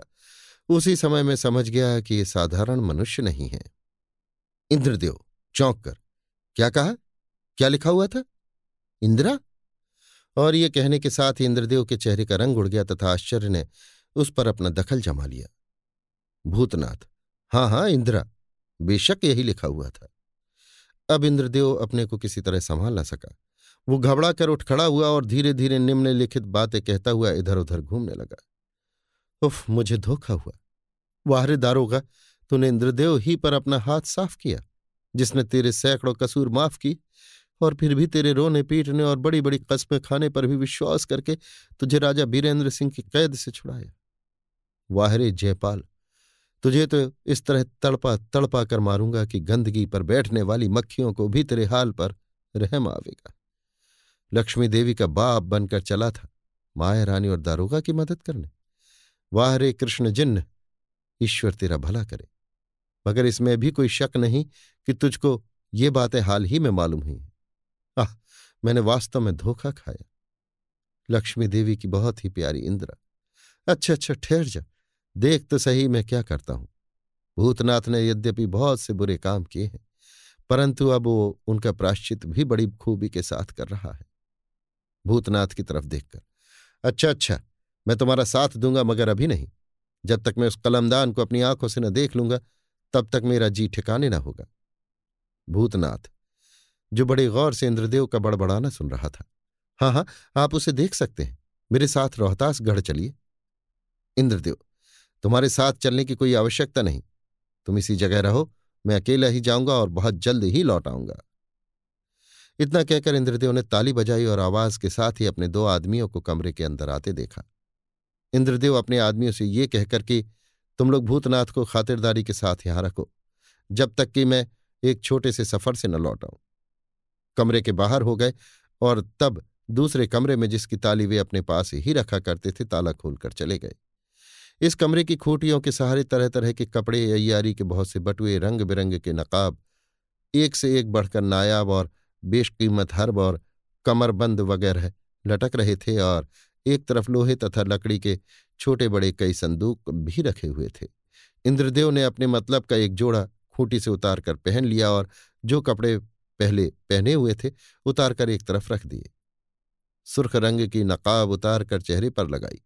अयारी का बटुआ बगल में लटकाने के बाद बेशकीमत हरबों से अपने को दुरुस्त किया और इसके बाद लोहे के एक संदूक में से कुछ निकालकर कमर में रख कमरे के बाहर निकल आए। कमरे का ताला बंद किया और तब बिना भूतनाथ से मुलाकात किए ही वहाँ से रवाना हो गए। अभी आप सुन रहे थे देवकीनंदन खत्री के लिखे उपन्यास, चंद्रकांता संतति के तेरहवें भाग के दसवें बयान को मेरी यानी समीर गोस्वामी की आवाज़ में। लीजिए सुनिए, देवकीनंदन खत्री के लिखे उपन्यास, चंद्रकांता संतति के, तेरहवें भाग के, ग्यारहवें बयान को, मेरी यानी समीर गोस्वामी की आवाज़ में।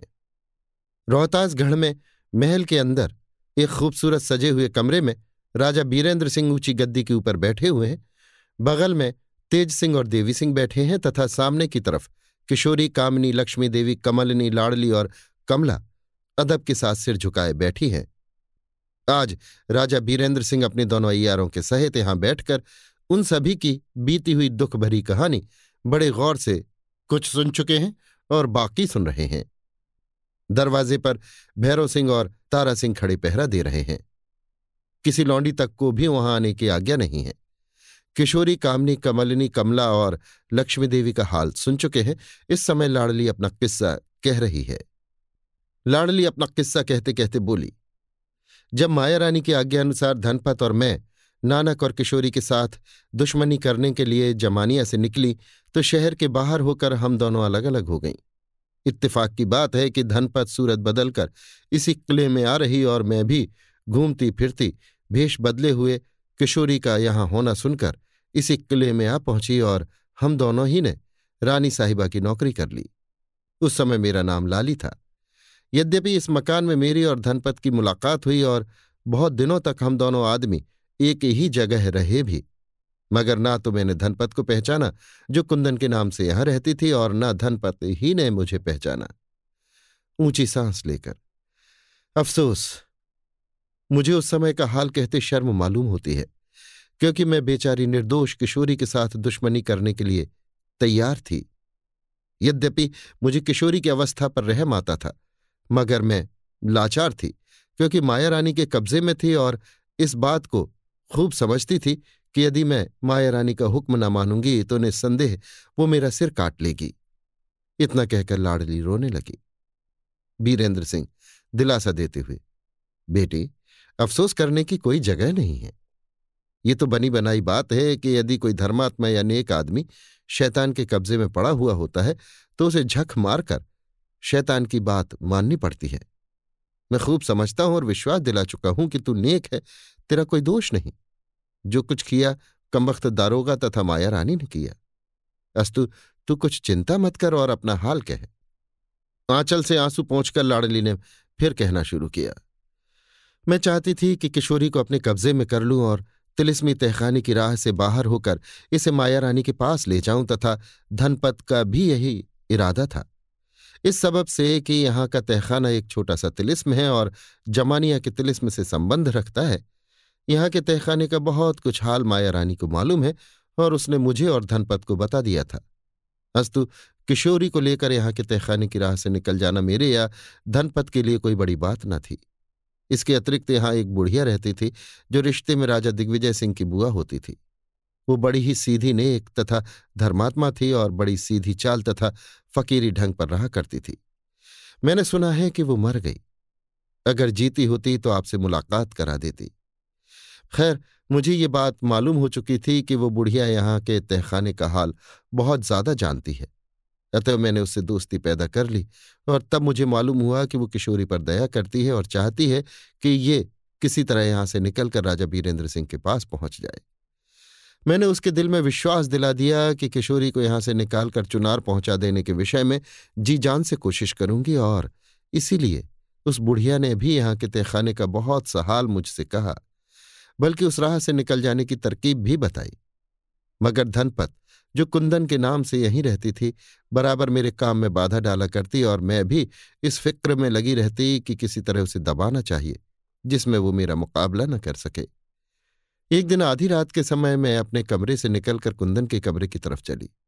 जब उसके पास पहुँची तो किसी आदमी के पैर की आहट मिली जो कुंदन की तरफ़ जा रहा था। मैं रुक गई और वो आदमी कुछ आगे बढ़कर कुंदन के मकान के पास पहुँचा जिसमें कुंदन रहती थी। उसकी कुर्सी बहुत ऊँची थी। पाँच सीढ़ियाँ चढ़कर सहन में पहुँचना होता था और उसके बाद कमरे के अंदर जाने का दरवाज़ा था। वो कमरा अभी तक मौजूद है, शायद आप उसे देखें। सीढ़ियों के दोनों बगल चमेली की घनी टट्टी थी। मैं उसी टट्टी में छिपकर उस आदमी के लौट आने की राह देखने लगी, जो मेरे सामने ही उस मकान में गया था। आधा घंटे के बाद वो आदमी कमरे के बाहर निकला। उस समय कुंदन भी उसके साथ थी। जब वो सहन की सीढ़ियाँ उतरने लगा तो कुंदन ने उसे रोक कर धीरे से कहा, मैं फिर कहे देती हूँ कि आपसे मुझे बड़ी उम्मीद है। जिस तरह आप गुप्त राह से इस किले के अंदर आते हैं उसी तरह मुझे किशोरी के सहित निकाल तो ले जाएँगे? इसके जवाब में उस आदमी ने कहा हाँ हाँ इस बात का तो मैं तुमसे वादा ही कर चुका हूँ। अब तुम किशोरी को अपने काबू में करने का उद्योग करो। मैं तीसरे चौथे दिन यहाँ आकर तुम्हारी खबर ले जाया करूँगा।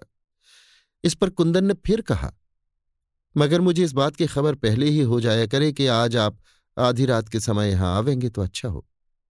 इसके जवाब में उस आदमी ने अपनी जेब में से एक नारंगी निकालकर कुंदन के हाथ में दी और कहा, इसी रंग की नारंगी, उस दिन तुम बाग के उत्तर और पश्चिम वाले कोने में संध्या के समय देखोगी, जिस दिन तुमसे मिलने के लिए मैं यहाँ आने वाला होऊँगा। कुंदन ने वो नारंगी उसके हाथ से ले ली। सीढ़ियों के दोनों तरफ़ फूलों के गमले रखे हुए थे। उनमें से एक गमले में कुंदन ने वो नारंगी रख दी और उस आदमी के साथ ही साथ थोड़ी दूर तक उसे पहुँचाने की नीयत से आगे की तरफ़ बढ़ गई। मैं छिपे छिपे सब कुछ देख सुन रही थी। जब कुंदन आगे बढ़ गई और उस जगह निराला हुआ, तब मैं झाड़ी के अंदर से निकली और उस गमले में से उस नारंगी को लेकर जल्दी जल्दी कदम बढ़ाती हुई अपने मकान में चली गई। किशोरी, अपना हाल कहते समय आपसे कह चुकी है कि एक दिन मैंने नारंगी दिखाकर कुंदन को दबा लिया था। ये वही नारंगी थी जिसे देखकर कुंदन समझ गई कि मेरा भेद लाली को मालूम हो गया। यदि वो राजा साहब को इस बात की इत्तला दे देगी और उस आदमी को जो पुनः मेरे पास आने वाला है और जिसे इस बात की खबर नहीं है। गिरफ़्तार करा देगी तो मैं मारी जाऊँगी। अस्तु उसे मुझसे दबना ही पड़ा, क्योंकि वास्तव में यदि मैं चाहती तो कुंदन के मकान में उस आदमी को गिरफ़्तार करा देती और उस समय महाराज दिग्विजय सिंह दोनों का सिर काटे बिना न रहते। बीरेंद्र सिंह, ठीक है, अब मैं समझ गया। अच्छा तो फिर ये भी मालूम हुआ कि वो आदमी जो कुंदन के पास आया करता था कौन था? लाडली पीछे तो मालूम हो ही गया कि वो शेर सिंह थे और उन्होंने कुंदन के बारे में धोखा खाया। देवी सिंह, बीरेंद्र सिंह से। मैंने एक दफे आपसे अर्ज़ किया था कि शेर सिंह ने कुंदन के बारे में धोखा खाने का हाल मुझसे खुद बयान किया था और लाली को नीचे दिखाने या दबाने की नीयत से खून से लिखी किताब तथा आंचल पर गुलामी का दस्तावेज़ वाला जुमला भी शेर सिंह ही ने कुंदन को बताया था और शेर सिंह ने छिपकर किसी दूसरे आदमी की बातचीत से वो हाल मालूम किया था। बीरेंद्र सिंह। ठीक है, मगर ये नहीं मालूम हुआ कि शेर सिंह ने छिपकर जिन लोगों की बातचीत सुनी थी, वे कौन थे? देवी सिंह। हाँ इसका हाल मालूम ना हुआ। शायद लाडली जानती हो? लाडली। जी हाँ जब मैं यहाँ से लौटकर माया रानी के पास गई, तब मुझे मालूम हुआ कि वे लोग माया रानी के दोनों अय्यार, बिहारी सिंह और हरनाम सिंह थे, जो हम लोगों का पता लगाने तथा राजकुमारों को गिरफ़्तार करने की नीयत से इस तरफ़ आए हुए थे। बीरेंद्र सिंह। ठीक है अच्छा तो अब हम ये सुनना चाहते हैं कि खून से लिखी किताब और गुलामी की दस्तावेज़ से क्या मतलब था? और तू इन शब्दों को सुनकर क्यों डरी थी? लाडली, खून से लिखी किताब को तो आप जानते ही है, जिसका दूसरा नाम रक्त ग्रंथ है और जो आजकल आपके कुंवर इंद्रजीत सिंह के कब्जे में है। वीरेंद्र सिंह हाँ हाँ सो क्यों ना जानेंगे? वो तो हमारी ही चीज़ है और हमारे ही यहाँ से चोरी गई थी।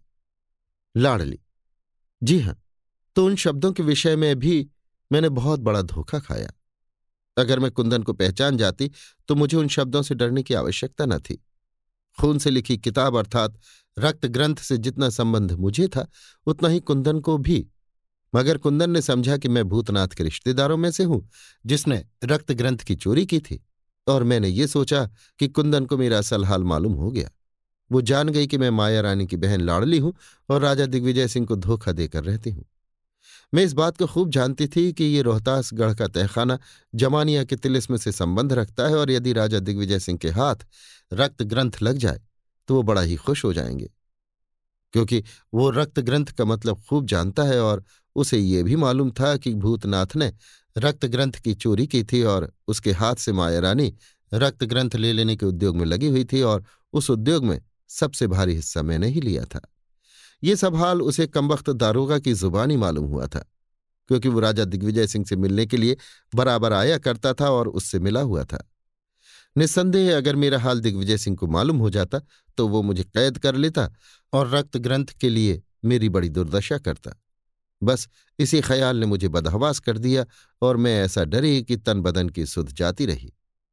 क्या दिग्विजय सिंह कभी इस बात को सोचता था कि उसकी दारोगा से दोस्ती है और दारोगा लाड़ली का पक्ष पाती है। कभी नहीं। वो बड़ा मतलबी और खोटा था। बीरेंद्र सिंह, बेशक ऐसा ही है और तुम्हारा डरना बहुत वाजिब था, मगर हाँ, एक बात तो तुमने कही ही नहीं। लाडली, वो क्या? बीरेंद्र सिंह, आंचल पर गुलामी की दस्तावेज़ से क्या मतलब था? राजा बीरेंद्र सिंह की यह बात सुनकर लाडली शर्मा गई और उसने अपने दिल की अवस्था को रोककर सिर नीचा कर लिया।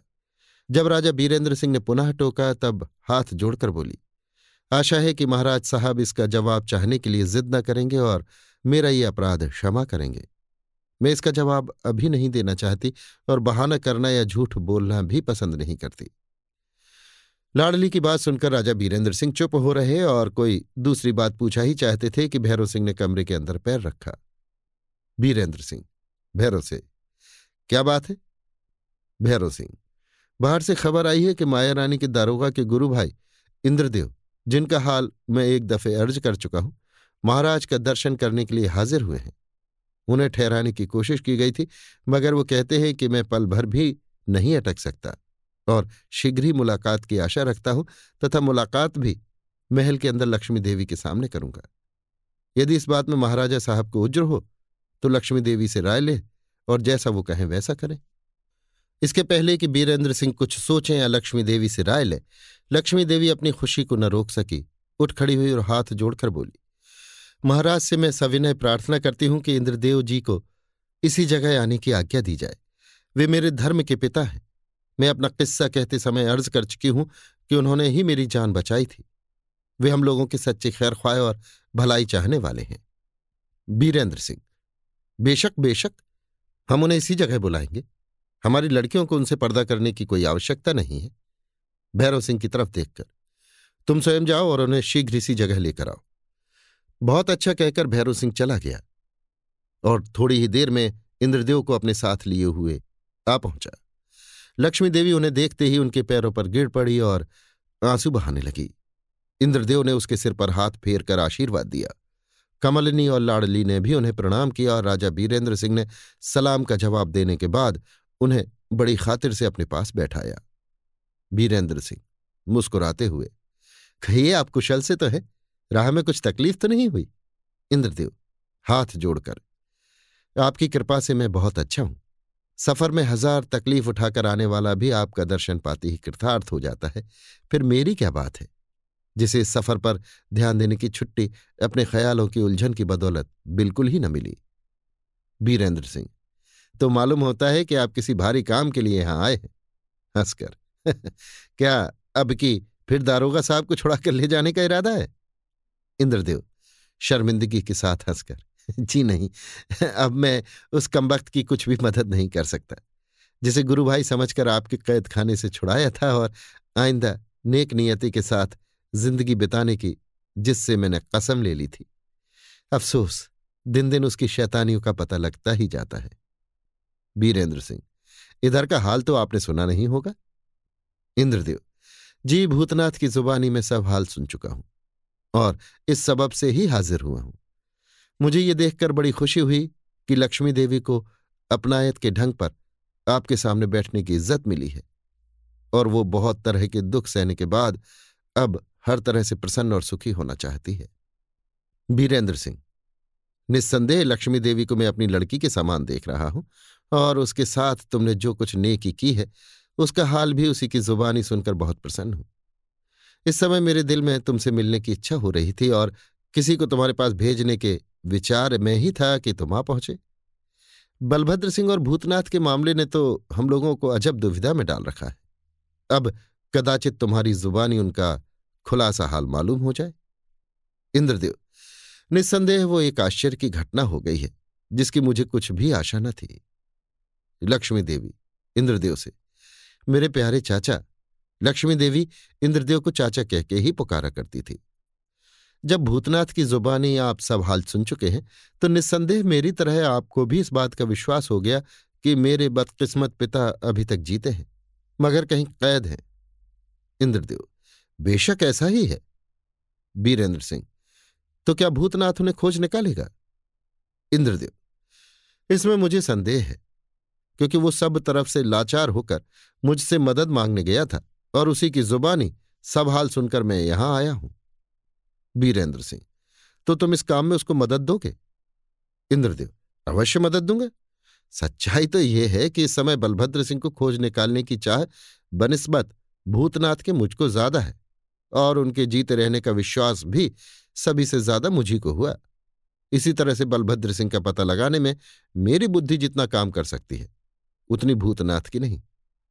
ऊँची सांस लेकर। अफसोस, आज के दो दिन पहले मुझे इस बात का स्वप्न में भी गुमान न था कि अपने प्यारे दोस्त बलभद्र सिंह के जीते रहने की खबर मेरे कानों तक पहुंचेगी और मुझे उनका पता लगाना होगा। बीरेंद्र सिंह, तुम्हारे ऐसा कहने से यह पाया जाता है कि बनस्बत हम लोगों के तुमको भूतनाथ की बातों पर ज़्यादा यकीन हुआ है। और अगर ऐसा ही है तो आज के बहुत दिन पहले तुमको या किसी और को इस बात की इत्तला न देने का इल्ज़ाम भी भूतनाथ पर लगाया जाएगा। इंद्रदेव, जी नहीं, इस घटना के पहले भूतनाथ को भी बलभद्र सिंह के जीत रहने का विश्वास न था। हाँ, कुछ शक सा हो गया था। उस शक को यकीन के दर्जे तक पहुँचाने के लिए भूतनाथ ने बहुत उद्योग किया और वही उद्योग इस समय उसका दुश्मन हो रहा है। सच तो यह है कि अगर इसके पहले बलभद्र सिंह के जीत रहने की खबर भूतनाथ देता भी तो मुझे विश्वास न होता और मैं उसे झूठा या दगाबाज समझता। मुस्कुराकर, तुम्हारी बातें तो और भी उलझन पैदा करती हैं। मालूम होता है कि भूतनाथ की बातों के अतिरिक्त और भी कोई सच्चा सबूत बलभद्र सिंह के जीते रहने के बारे में तुम्हें मिला है। और भूतनाथ वास्तव में उन दोषों का दोषी नहीं है, जो कि उसकी दस्तखती चिट्ठियों के पढ़ने से मालूम हुआ है। इंद्रदेव, बेशक ऐसा ही है। लक्ष्मी देवी, ताज्जुब से। तो क्या किसी और ने भी मेरे पिता के जीते रहने की खबर आपको दी है? इंद्रदेव, नहीं। लक्ष्मी देवी तो आज कैसे भूतनाथ के कहने का इतना विश्वास आपको हुआ, जबकि आज के पहले उसके कहने का कुछ भी असर न होता? बीरेंद्र सिंह, मैं भी यही सवाल तुमसे करता हूँ। इंद्रदेव, भूतनाथ के इस कहने ने कि कृष्ण जिन्न ने एक कलमदान आपके सामने पेश किया था जिस पर मीनाकारी की तीन तस्वीरें बनी हुई थीं और उसे देखते ही नकली बलभद्र सिंह बदहवास हो गया। मुझे असली बलभद्र सिंह के जीत रहने का विश्वास दिला गया। क्या ये बात ठीक है? क्या कृष्ण जिन्न ने कोई ऐसा कलमदान पेश किया है? बीरेंद्र सिंह। हाँ एक कलमदान। लक्ष्मी देवी, बात काटकर। हाँ हाँ मेरे प्यारे चाचा, वही कलमदान जो मेरी बहुत ही प्यारी चाची ने मुझे विवाह इतना कहते कहते लक्ष्मी देवी का गला भर आया और वो रोने लगी। इंद्रदेव व्याकुलता से। मैं उस कलमदान को शीघ्र ही देखना चाहता हूँ। तेज सिंह से, आप कृपा कर उसे शीघ्र ही मंगवाइए। तेज सिंह, अपने बटुए में से कलमदान निकालकर और इंद्रदेव के हाथ में देकर, लीजिए हाजिर है। मैं इसे हर वक्त अपने पास रखता हूँ और उस समय की राह देखता हूँ, जब इसके अद्भुत रहस्य का पता हम लोगों को लगेगा। इंद्रदेव, कलमदान को अच्छी तरह देखकर, निस्संदेह भूतनाथ ने जो कुछ कहा, ठीक है। अफसोस, कम वक्तों ने बड़ा धोखा दिया। अच्छा ईश्वर मालिक है।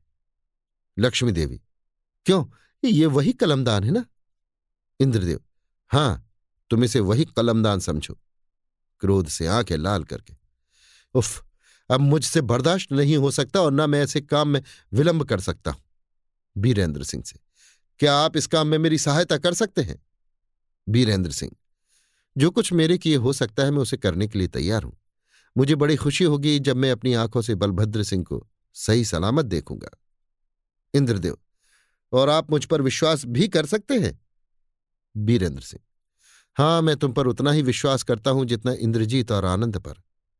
इंद्रदेव, हाथ जोड़कर और गदगद होकर, अब मुझे विश्वास हो गया कि अपने दोनों प्रेमियों को शीघ्र देखूँगा।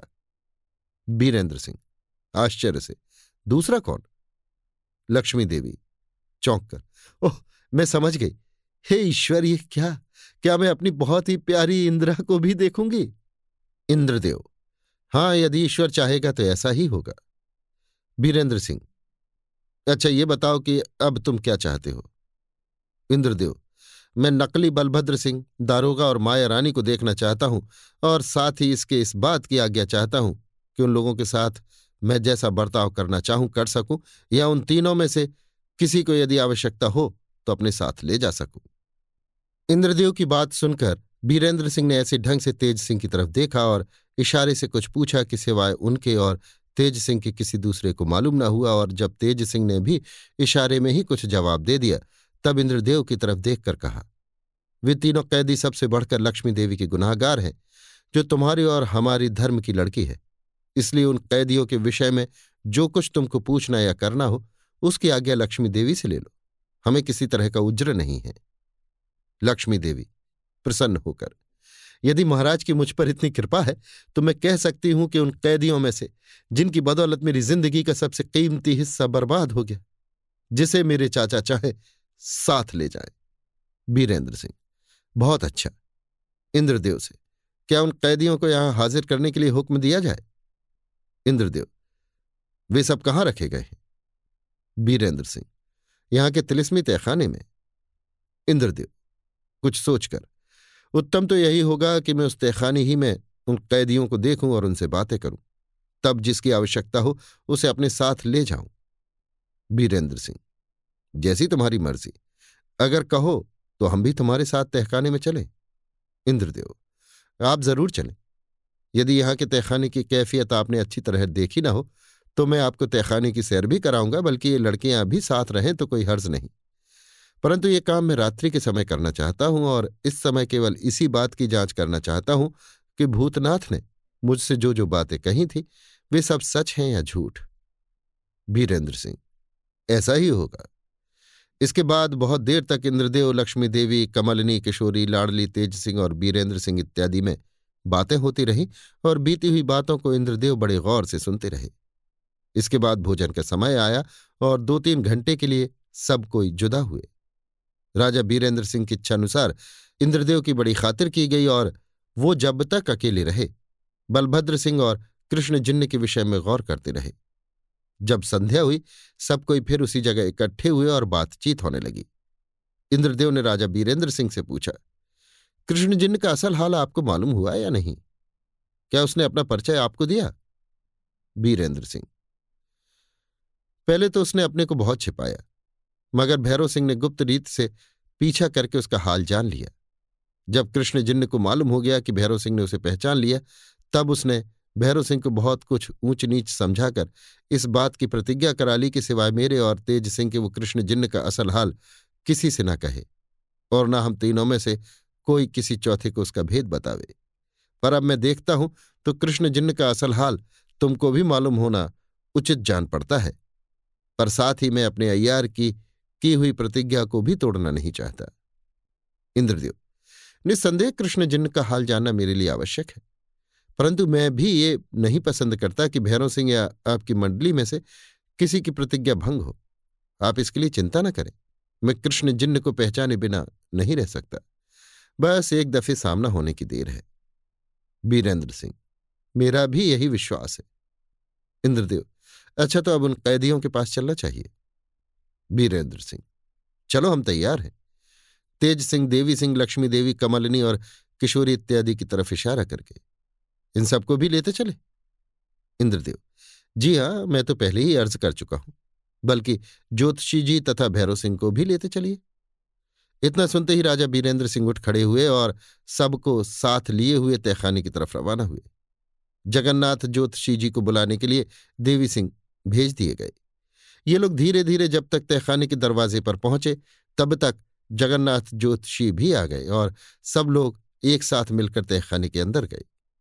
इस तहखाने के अंदर जाने वाले रास्ते का हाल हम पहले लिख चुके हैं, इसलिए पुनः लिखने की आवश्यकता न जानकर केवल मतलब की बातें ही लिखते हैं।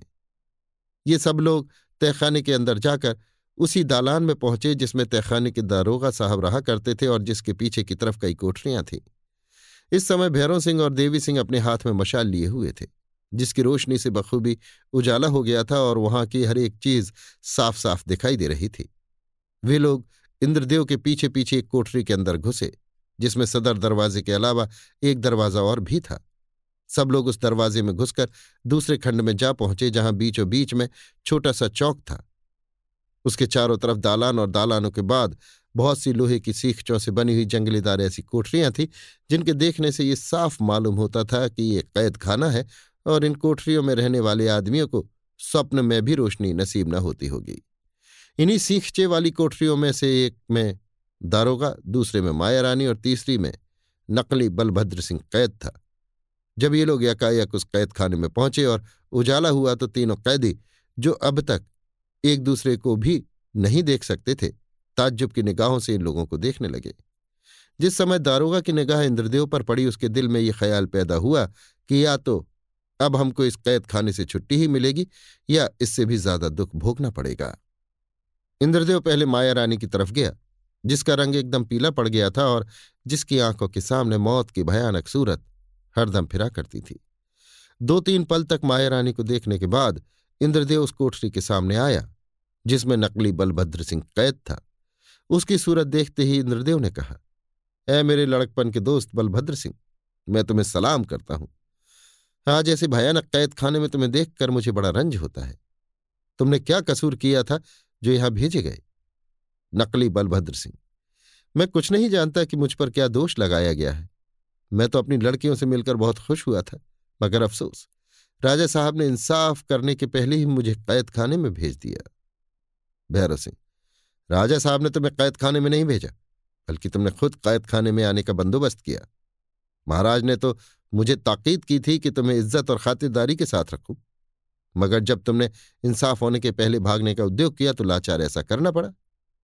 इंद्रदेव, नहीं नहीं, अगर ये वास्तव में मेरे दोस्त बलभद्र सिंह हैं तो इनके साथ ऐसा न करना चाहिए। बलभद्र सिंह, मैं वास्तव में बलभद्र सिंह हूँ। क्या लक्ष्मी देवी मुझे नहीं पहचानती? जिसके साथ मैं एक ही कैद खाने में कैद था। इंद्रदेव, लक्ष्मी देवी तो खुद तुमसे दुश्मनी कर रही वो कहती हैं कि ये बलभद्र सिंह नहीं है, बल्कि जयपाल सिंह है। इतना सुनते ही नकली बलभद्र सिंह चौंक पड़ा और उसके चेहरे पर डर तथा घबराहट की निशानी दिखाई देने लगी। वो समझ गया कि इंद्रदेव मुझ पर दया करने के लिए नहीं आया, बल्कि मुझे सताने के लिए आया है।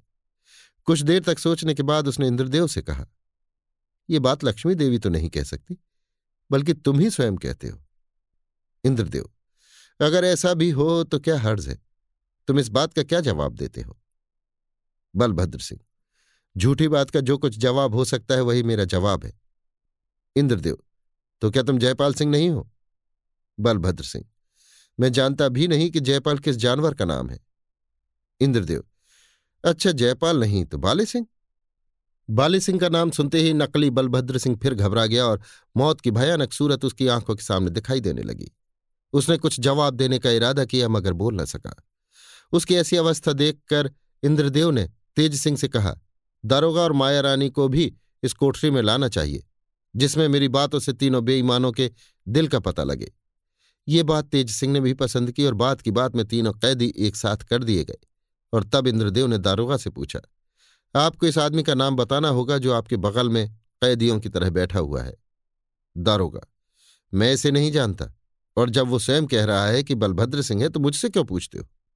इंद्रदेव तो क्या आप बलभद्र सिंह की सूरत शक्ल भूल गए, जिसकी लड़की को आपने मुंदर के साथ बदलकर हद से ज़्यादा दुख दिया? दारोगा, मुझे उसकी सूरत याद है, मगर जब वो मेरे यहाँ कैद था, तब आप ही ने इसे जहर की पुड़िया खिलाई थी, जिसके असर से, निस्संदेह से मर जाना चाहिए था, मगर न मालूम क्यों कर बच गया। फिर भी उस जहर की तासीर ने इसका तमाम बदन बिगाड़ दिया और इस लायक न रखा कि कोई पहचाने और बलभद्र सिंह के नाम से इसे पुकारे। दारोगा की बातें सुनकर इंद्रदेव की आँखें मारे क्रोध के लाल हो गई और उसने दांत पीस कर कहा, कम वक्त, बेईमान! तू चाहता है कि अपने साथ मुझे भी लपेटे? मगर ऐसा नहीं हो सकता। तेरी इन बातों से लक्ष्मी देवी और राजा बीरेंद्र सिंह का दिल मुझसे नहीं फिर सकता। इसका सबब अगर तू जानता तो ऐसी बातें कदापि ना कहता। खैर, वो मैं तुझसे बयान करता हूँ, सुन। तेरे दिए हुए जहर से मैंने ही बलभद्र सिंह की जान बचाई थी, और अगर तू बलभद्र सिंह को किसी दूसरी जगह न छिपा दिए होता या उसका हाल मुझे मालूम हो जाता तो बेशक मैं उसे भी तेरे कैद खाने से निकाल लेता। मगर फिर भी वो शख्स मैं ही हूँ, जिसने लक्ष्मी देवी को तुझ बेईमान और विश्वासघाती के पंजे से छुड़ाकर वर्षों अपने घर में इस तरह रखा कि तुझे कुछ भी मालूम ना हुआ और मेरे ही सबब से लक्ष्मी देवी आज इस लायक हुई कि तुझसे अपना बदला ले। दारोगा मगर ऐसा नहीं हो सकता। यद्यपि इंद्रदेव की बात सुनकर आश्चर्य और डर से दारोगा के रोंगटे खड़े हो गए, मगर फिर भी न मालूम किस भरोसे पर वो बोल उठा। मगर ऐसा नहीं हो सकता, और उसके इस कहने ने सभी को आश्चर्य में डाल दिया।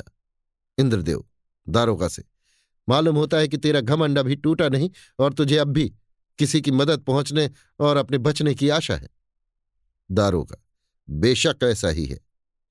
अब इंद्रदेव अपने क्रोध को बर्दाश्त न कर सका और उसने कोठरी के अंदर घुसकर दारोगा के बाएँ गाल पर ऐसी चपत लगाई कि वो तिल मिलाकर ज़मीन पर लुढ़क गया, क्योंकि हथकड़ी और बेड़ी के कारण उसके हाथ और पैर मजबूर हो रहे थे। इसके बाद इंद्रदेव ने नकली बलभद्र सिंह का बदन नंगा कर डाला और अपनी कमर से चमड़े का एक तस्मा खोलकर मारना और पूछना शुरू किया, बता तू जयपाल है या नहीं और बलभद्र सिंह कहाँ है? यद्यपि तस्मे की मार खाकर नकली बलभद्र सिंह बिना जल की मछली की तरह तड़पने लगा, मगर मुँह से सिवाय हाय के कुछ भी न बोला। इंद्रदेव उसे और भी मारना चाहता था, मगर इसी समय एक गंभीर आवाज़ ने उसका हाथ रोक दिया और वो ध्यान देकर उसे सुनने लगा। आवाज़ ये थी, होशियार होशियार। इस आवाज़ ने केवल इंद्रदेव को ही नहीं, बल्कि उन सब ही को चौंका दिया जो वहाँ मौजूद थे। इंद्रदेव कैद खाने की कोठरी में से बाहर निकल आया और छत की तरफ़ सिर उठाकर देखने लगा, जिधर से वो आवाज़ आई थी। मशाल की रोशनी बखूबी हो रही थी, जिससे छत का एक सुराख, जिसमें आदमी का सिर बखूबी आ सकता था, साफ़ दिखाई पड़ता था। सभी को विश्वास हो गया कि वो आवाज़ इसी में से आई है।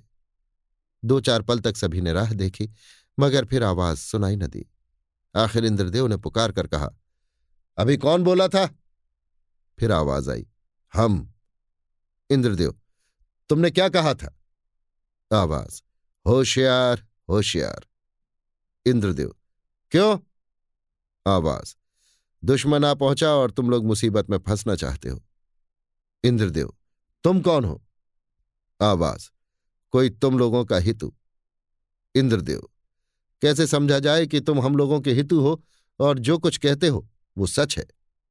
आवाज़ हितु होने का सबूत इस समय देना कठिन है, मगर इस बात का सबूत मिल सकता है कि हमने जो कुछ कहा है वो सच है। इंद्रदेव, इसका क्या सबूत है? आवाज़, बस इतना ही कि इस तहखाने से निकलने के बाद सब दरवाजे बंद हो गए और अब आप लोग बाहर नहीं जा सकते। अब तो सभी का कलेजा दहल उठा और आश्चर्य से एक दूसरे का मुँह देखने लगे। तेज सिंह ने देवी सिंह और भैरव सिंह की तरफ़ देखा और वे दोनों उसी समय इस बात का पता लगाने चले गए कि तहखाने के दरवाजे वास्तव में बंद हो गए या नहीं। इसके बाद इंद्रदेव ने फिर छत की तरफ़ मुँह करके कहा हाँ तो क्या तुम बता सकते हो कि वे लोग कौन है जिन्होंने तहखाने में हम लोगों को घेरने का इरादा किया है? आवाज़ हाँ बता सकते हैं। इंद्रदेव अच्छा उनके नाम बताओ। आवाज़, कमलिनी के तिलिस्मी मकान से छूटकर भागे शिवदत्त, माधवी और मनोरमा तथा उन्हीं की तीनों की मदद से छूटा हुआ दिग्विजय सिंह का लड़का कल्याण सिंह, जो इस तिलिस्मी तहखाने का हाल उतना ही जानता है, जितना उसका बाप जानता था। इंद्रदेव, वो तो चुनार में कैद था? आवाज़ हाँ कैद था, मगर छुड़ाया गया, जैसा कि मैंने कहा। इंद्रदेव तो क्या वे लोग हम सभी को नुकसान पहुँचा सकते हैं? आवाज़, सो तो तुम ही लोग जानो। मैंने केवल तुम लोगों को होशियार कर दिया। अब जिस तरह अपने को बचा सको बचाओ। इंद्रदेव, कुछ सोचकर, उन चारों के साथ और कोई भी है? आवाज़, हाँ, एक हज़ार के लगभग फौज भी, इसी तहखाने की किसी गुप्त राह से किले के अंदर घुसकर अपना दखल जमाना चाहती है।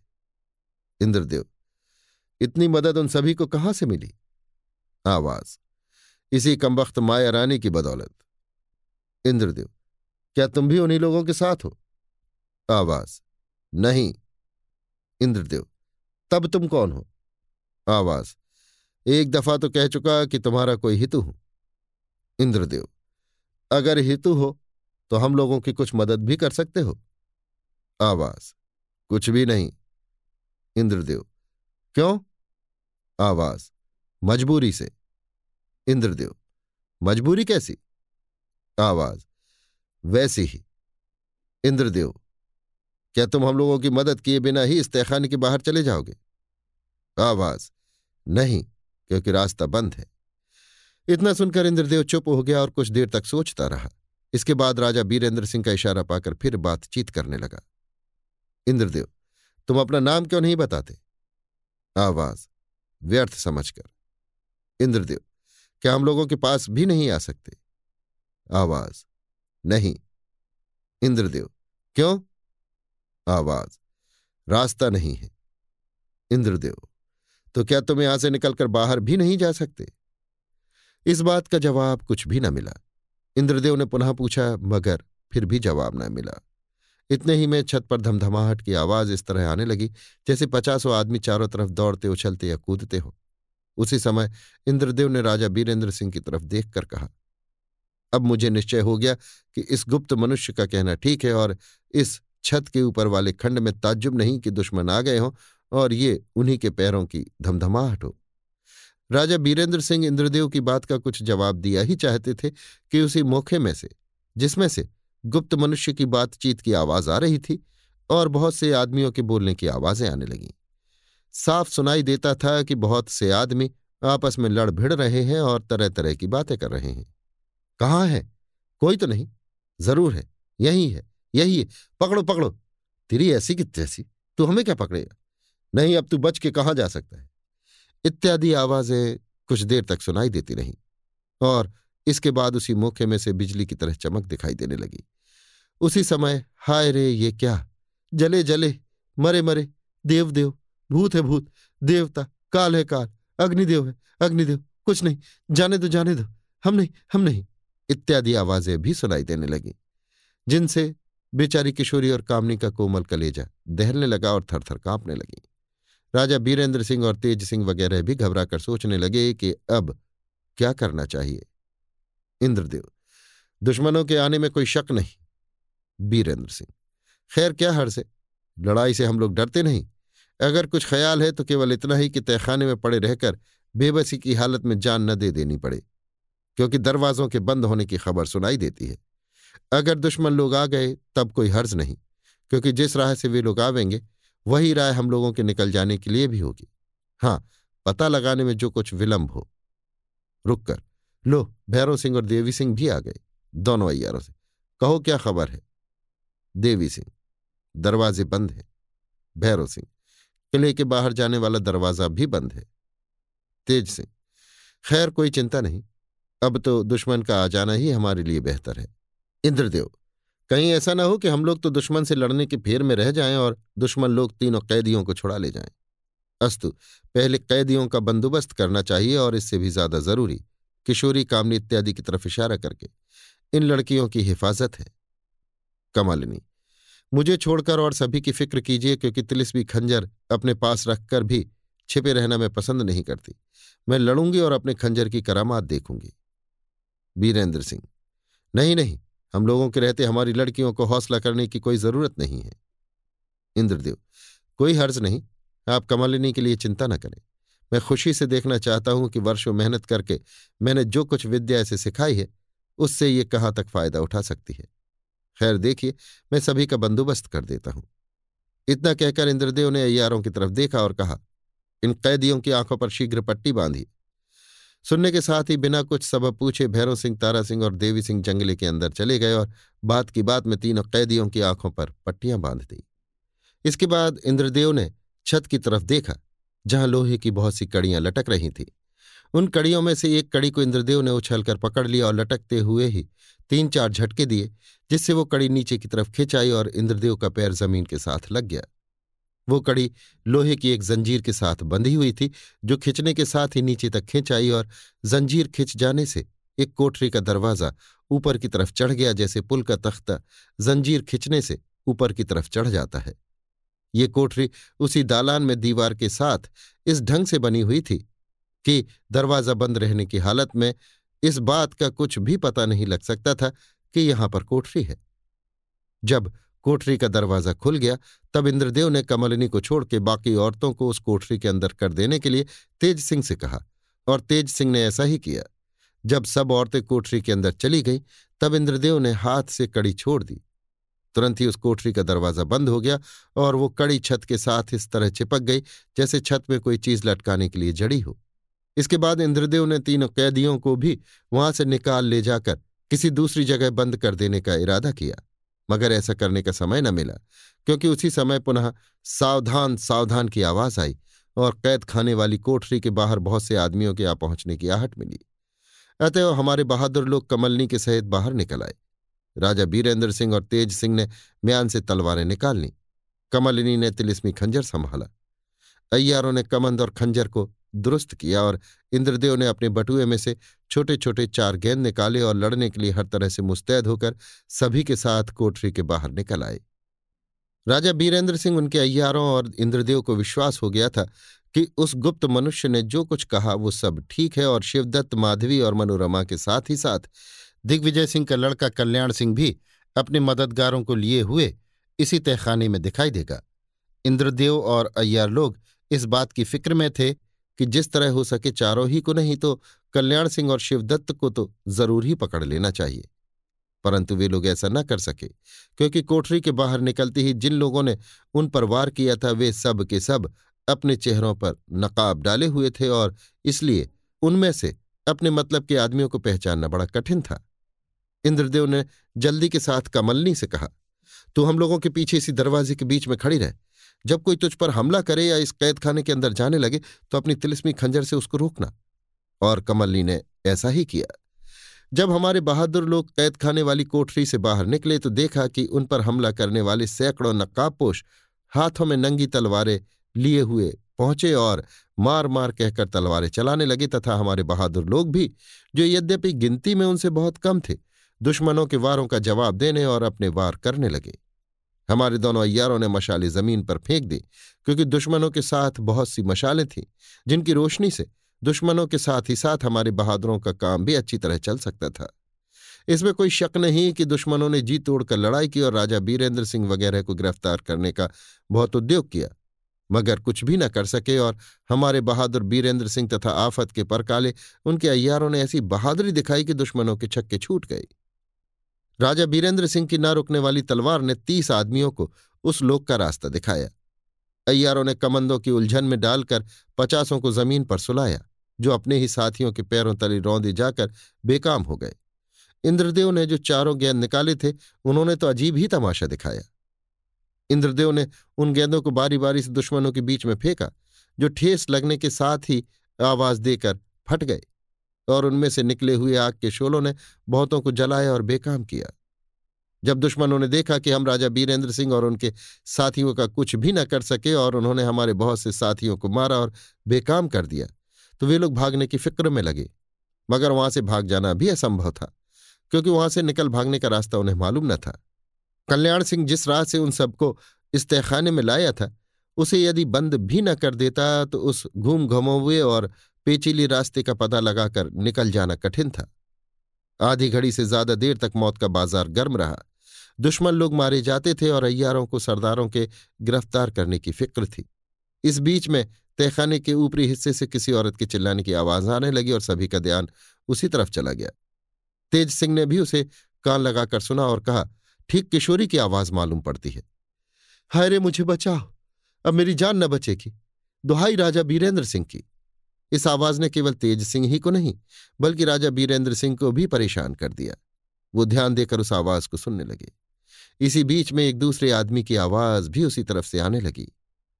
राजा बीरेंद्र सिंह और उनके साथियों ने पहचान लिया कि ये उसी की आवाज़ है जो कैद खाने की कोठरी में, कुछ देर पहले गुप्त रीत से बातें कर रहा था और जिसने दुश्मनों के आने की खबर दी थी। वो आवाज़ ये थी, होशियार होशियार देखो, ये चांडाल बेचारी किशोरी को पकड़े लिए जाता है। हाय, बेचारी किशोरी को बचाने की फ़िक्र करो। रह तो जाना लायक, पहले मेरा मुकाबला कर ले। इस आवाज़ ने राजा बीरेंद्र सिंह, तेज सिंह इंद्रदेव और उनके साथियों को बहुत ही परेशान कर दिया और वे लोग घबरा कर चारों तरफ़ देखने तथा सोचने लगे कि अब क्या करना चाहिए। अभी आप सुन रहे थे देवकीनंदन खत्री के लिखे उपन्यास, चंद्रकांता संतति के तेरहवें भाग के ग्यारहवें बयान को मेरी, यानी समीर गोस्वामी की आवाज़ में। लीजिए सुनिए देवकी नंदन खत्री के लिखे उपन्यास, चंद्रकांता संतति के तेरहवें भाग के बारहवें बयान को मेरी, यानी समीर गोस्वामी की आवाज़ में।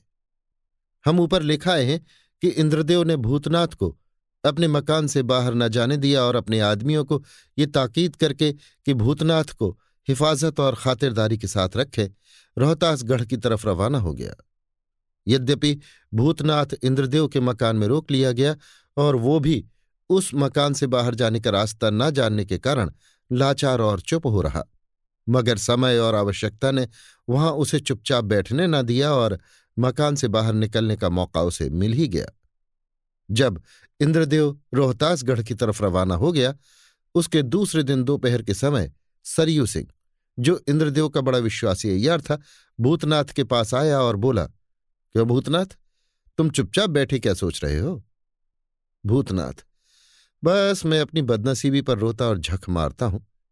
मगर इसके साथ ही इस बात को सोच रहा हूँ कि आदमी को दुनिया में किस ढंग से रहना चाहिए। सरयू सिंह, क्या तुम अपने को बदनसीब समझते हो? भूतनाथ, क्यों नहीं? तुम जानते हो कि वर्षों से मैं राजा बीरेंद्र सिंह का काम कैसी ईमानदारी और नेक नियति के साथ कर रहा हूँ? और क्या ये बात तुमसे छिपी हुई है कि उस सेवा का बदला आज मुझे क्या मिल रहा है? सरयू सिंह, पास बैठकर, मैं सब कुछ जानता हूँ, मगर भूतनाथ, मैं फिर भी ये कहने से बाज न आऊँगा कि आदमी को कभी हताश न होना चाहिए और हमेशा बुरे कामों की तरफ़ से अपने दिल को रोककर नेक काम में तन मन धन से लगे रहना चाहिए। ऐसा करने वाला निस्संदेह सुख भोगता है। चाहे बीच बीच में उसे थोड़ी बहुत तकलीफ़ भी क्यों ना उठानी पड़े। अस्तु, आजकल के दुखों से तुम हताश मत हो जाओ और राजा बीरेंद्र सिंह तथा उनकी तरह सज्जन लोगों के साथ नेकी करने से अपने दिल को मत रोको। तुम तो अय्यार हो और अय्यारों में भी नामी अय्यार। फिर भी दो चार दुष्टों की अनोखी कार्यवाहियों से आ पड़ने वाली आफतों को न सहकर उदास हो जाओ तो बड़े आश्चर्य की बात है। भूतनाथ नहीं मेरे दोस्त, मैं हताश होने वाला आदमी नहीं हूँ। मैं तो केवल समय का हेर फेर देखकर अफसोस कर रहा हूँ। निस्संदेह, मुझसे दो एक काम बुरे हो गए और उसका बदला भी मैं पा चुका हूँ। मगर फिर भी मेरा दिल ये कहने से बाज नहीं आता कि तेरे माथे से कलंक का टीका अभी तक साफ़ नहीं हुआ। अतएव तू नेकी करता जा और भूलता जा। सरयू सिंह, शाबाश। मैं केवल तुम्ही को नहीं, बल्कि तुम्हारे दिल को भी अच्छी तरह जानता हूँ। और वे बातें भी मुझसे छिपी हुई नहीं हैं, जिनका इल्ज़ाम तुम पर लगाया गया है। यद्यपि मैं एक ऐसे सरदार का अय्यार हूँ, जो किसी के नेक बद से सरोकार नहीं रखता और इस स्थान को देखने वाला कह सकता है कि वो दुनिया के पर्दे के बाहर रहता है। मगर फिर भी मैं काम ज़्यादा न होने के सबब से घूमता फिरता और नामी अय्यारों की कार्रवाइयों को देखा सुना करता हूँ। और यही सबब है कि मैं उन भेदों को भी कुछ जानता हूँ, जिसका इल्ज़ाम तुम पर लगाया गया है। भूतनाथ, आश्चर्य से, क्या तुम उन भेदों को जानते हो? सरयू सिंह, बखूबी तो नहीं, मगर कुछ कुछ भूतनाथ तो मेरे दोस्त, तुम मेरी मदद क्यों नहीं करते? तुम मुझे इस आफत से क्यों नहीं छुड़ाते? आखिर हम तुम एक ही पाठशाला के पढ़े लिखे हैं। क्या लड़कपन की दोस्ती पर ध्यान देते तुम्हें शर्म आती है, या क्या तुम इस लायक नहीं हो? सरयू सिंह हंसकर, नहीं नहीं, ऐसा ख्याल ना करो। मैं तुम्हारी मदद ज़रूर करूँगा। अभी तक तो तुम्हें किसी से मदद लेने की आवश्यकता भी नहीं पड़ी थी और जब आवश्यकता आ पड़ी है तो मदद करने के लिए हाजिर भी हो गया भूतनाथ मुस्कुराकर, तब तो मुझे खुश होना चाहिए, मगर जब तक तुम्हारा मालिक रोहतास गढ़ से लौटकर ना आ जाए, तब तक हम लोग कुछ भी ना कर सकेंगे। सरयू, क्यों ना कर सकेंगे? भूतनाथ, इसलिए कि तुम्हारा मालिक मुझे यहाँ कैद कर गया है। मैं इस कैद ही समझता हूँ, जब तक कि यहाँ से बाहर निकलने की आज्ञा नहीं है। सरयू, ये कोई बात नहीं। अगर ज़रूरत आ पड़े तो मैं तुम्हें इस मकान के बाहर कर दूँगा। चाहे बाहर होने का रास्ता अपने मालिक के नियम अनुसार न बताऊँ। भूतनाथ, प्रसन्नता से हाथ उठाकर, ईश्वर तू धन्य है, अब आशा लता ने जिसमें सुंदर और सुगंधित फूल लगे हुए। मुझे फिर घेर लिया। सरयू से अच्छा दोस्त तो अब बताओ कि मुझे क्या करना चाहिए? सरयू, सबके पहले मनोरमा को अपने कब्जे में लाना चाहिए। भूतनाथ, कुछ सोचकर। ठीक कहते हो, मेरी भी एक दफे यही इच्छा हुई थी, मगर क्या तुम इस बात को नहीं जानते कि शिवदत्त मनोरमा और सरयू, बात काटकर, मैं खूब जानता हूँ कि शिवदत्त माधवी और मनोरमा को कमलिनी के कैद खाने से निकल भागने का मौका मिला और वे लोग भाग गए। भूतनाथ, तब सरयू, मगर आज ऐसी खबर सुनने में आई है जो आश्चर्य और उत्कंठा बढ़ाने वाली है और हम लोगों को चुपचाप बैठे रहने की आज्ञा नहीं देती। भूतनाथ, वो क्या? सरयू, यही कि कमबख्त माया रानी की मदद पाकर शिवदत्त माधवी और मनोरमा ने, जो पहले ही अमीर थे, अपनी ताकत बहुत बढ़ा ली और सबके पहले उन्होंने ये काम किया कि राजा दिग्विजय सिंह के लड़के कल्याण सिंह को कैद से छुड़ा लिया, जिसकी खबर राजा बीरेंद्र सिंह को अभी तक नहीं हुई। और ये भी तुम जानते ही हो कि रोहतासगढ़ के तहखाने का भेद कल्याण सिंह उतना ही जानता है जितना उसका बाप जानता था। भूतनाथ, बेशक बेशक। अच्छा तब?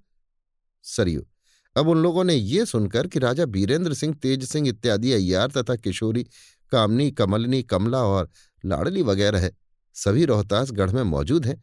गुप्त रीति से रोहतासगढ़ पहुँचने का इरादा किया है। भूतनाथ, बेशक कल्याण सिंह उन लोगों को तहखानी की गुप्त राह से किले के अंदर ले जा सकता है और उसका नतीजा निस्संदेह बहुत बुरा होगा। सरयू, मैं भी यही सोचता हूँ।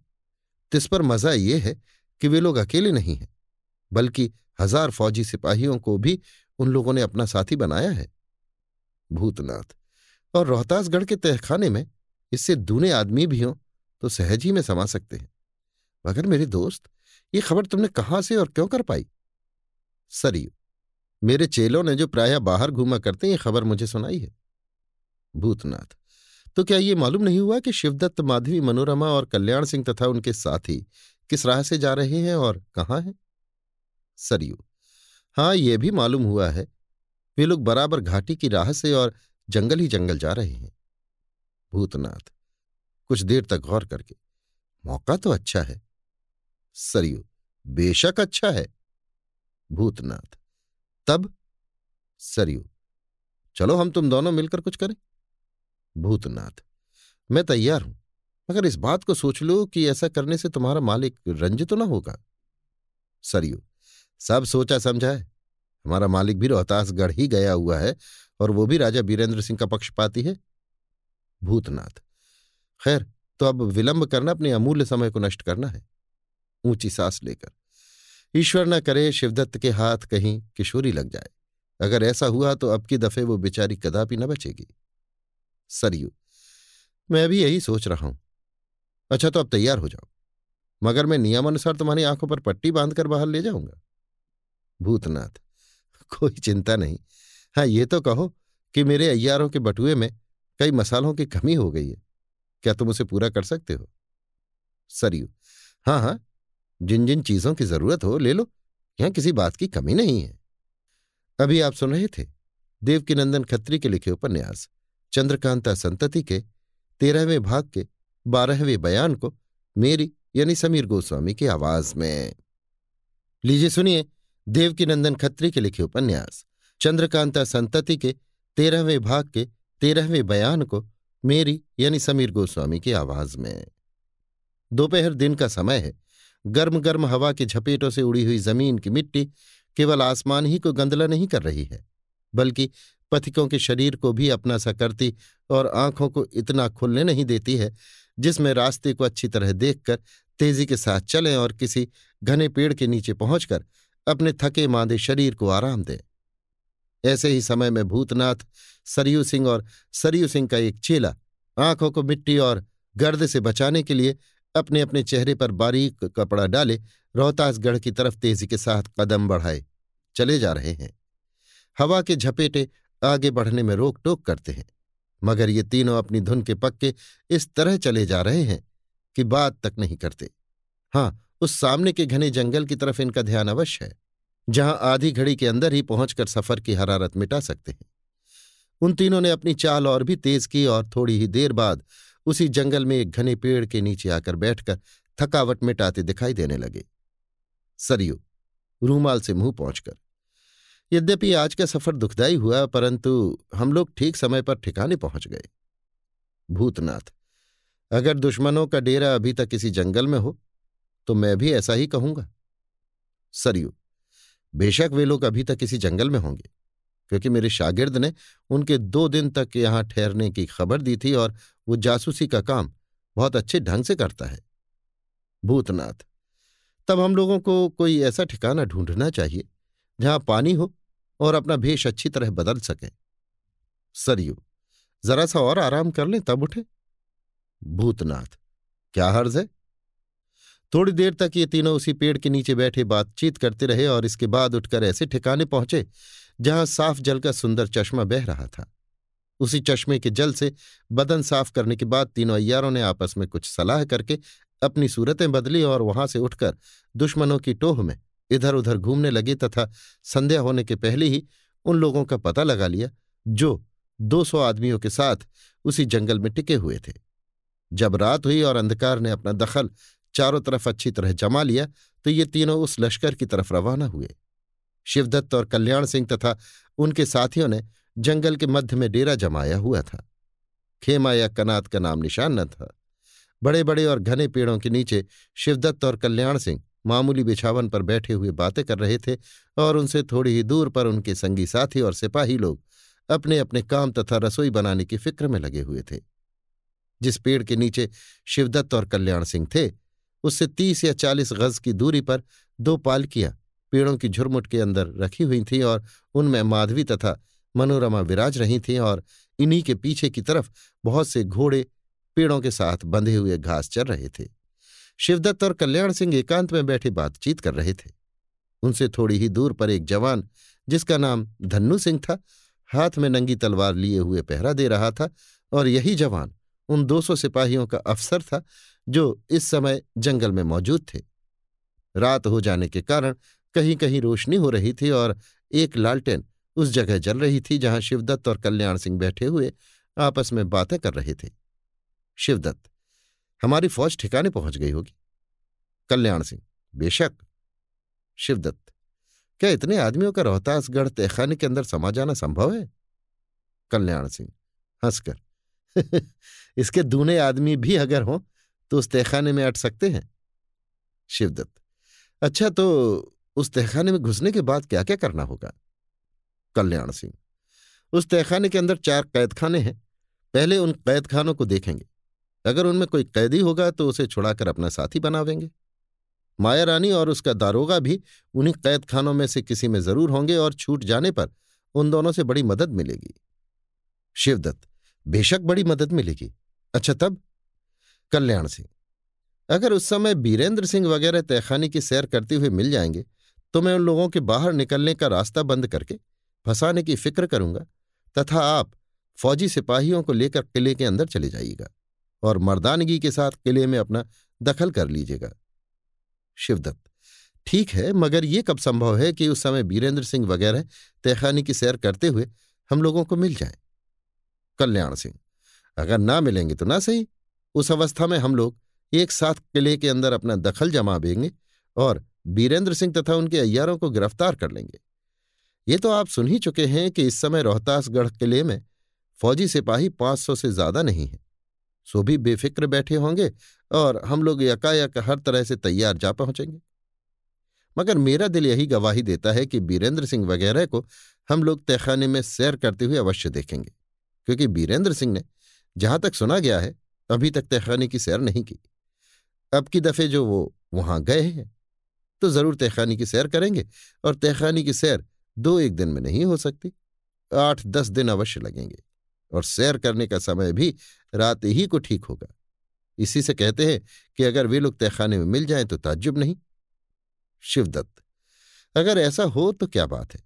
मगर सुनो तो कदाचित बीरेंद्र सिंह तहखाने में मिल गए तो तुम तो उनके फंसाने की फ़िक्र में लगोगे और मुझे किले के अंदर घुसकर दखल जमाना होगा।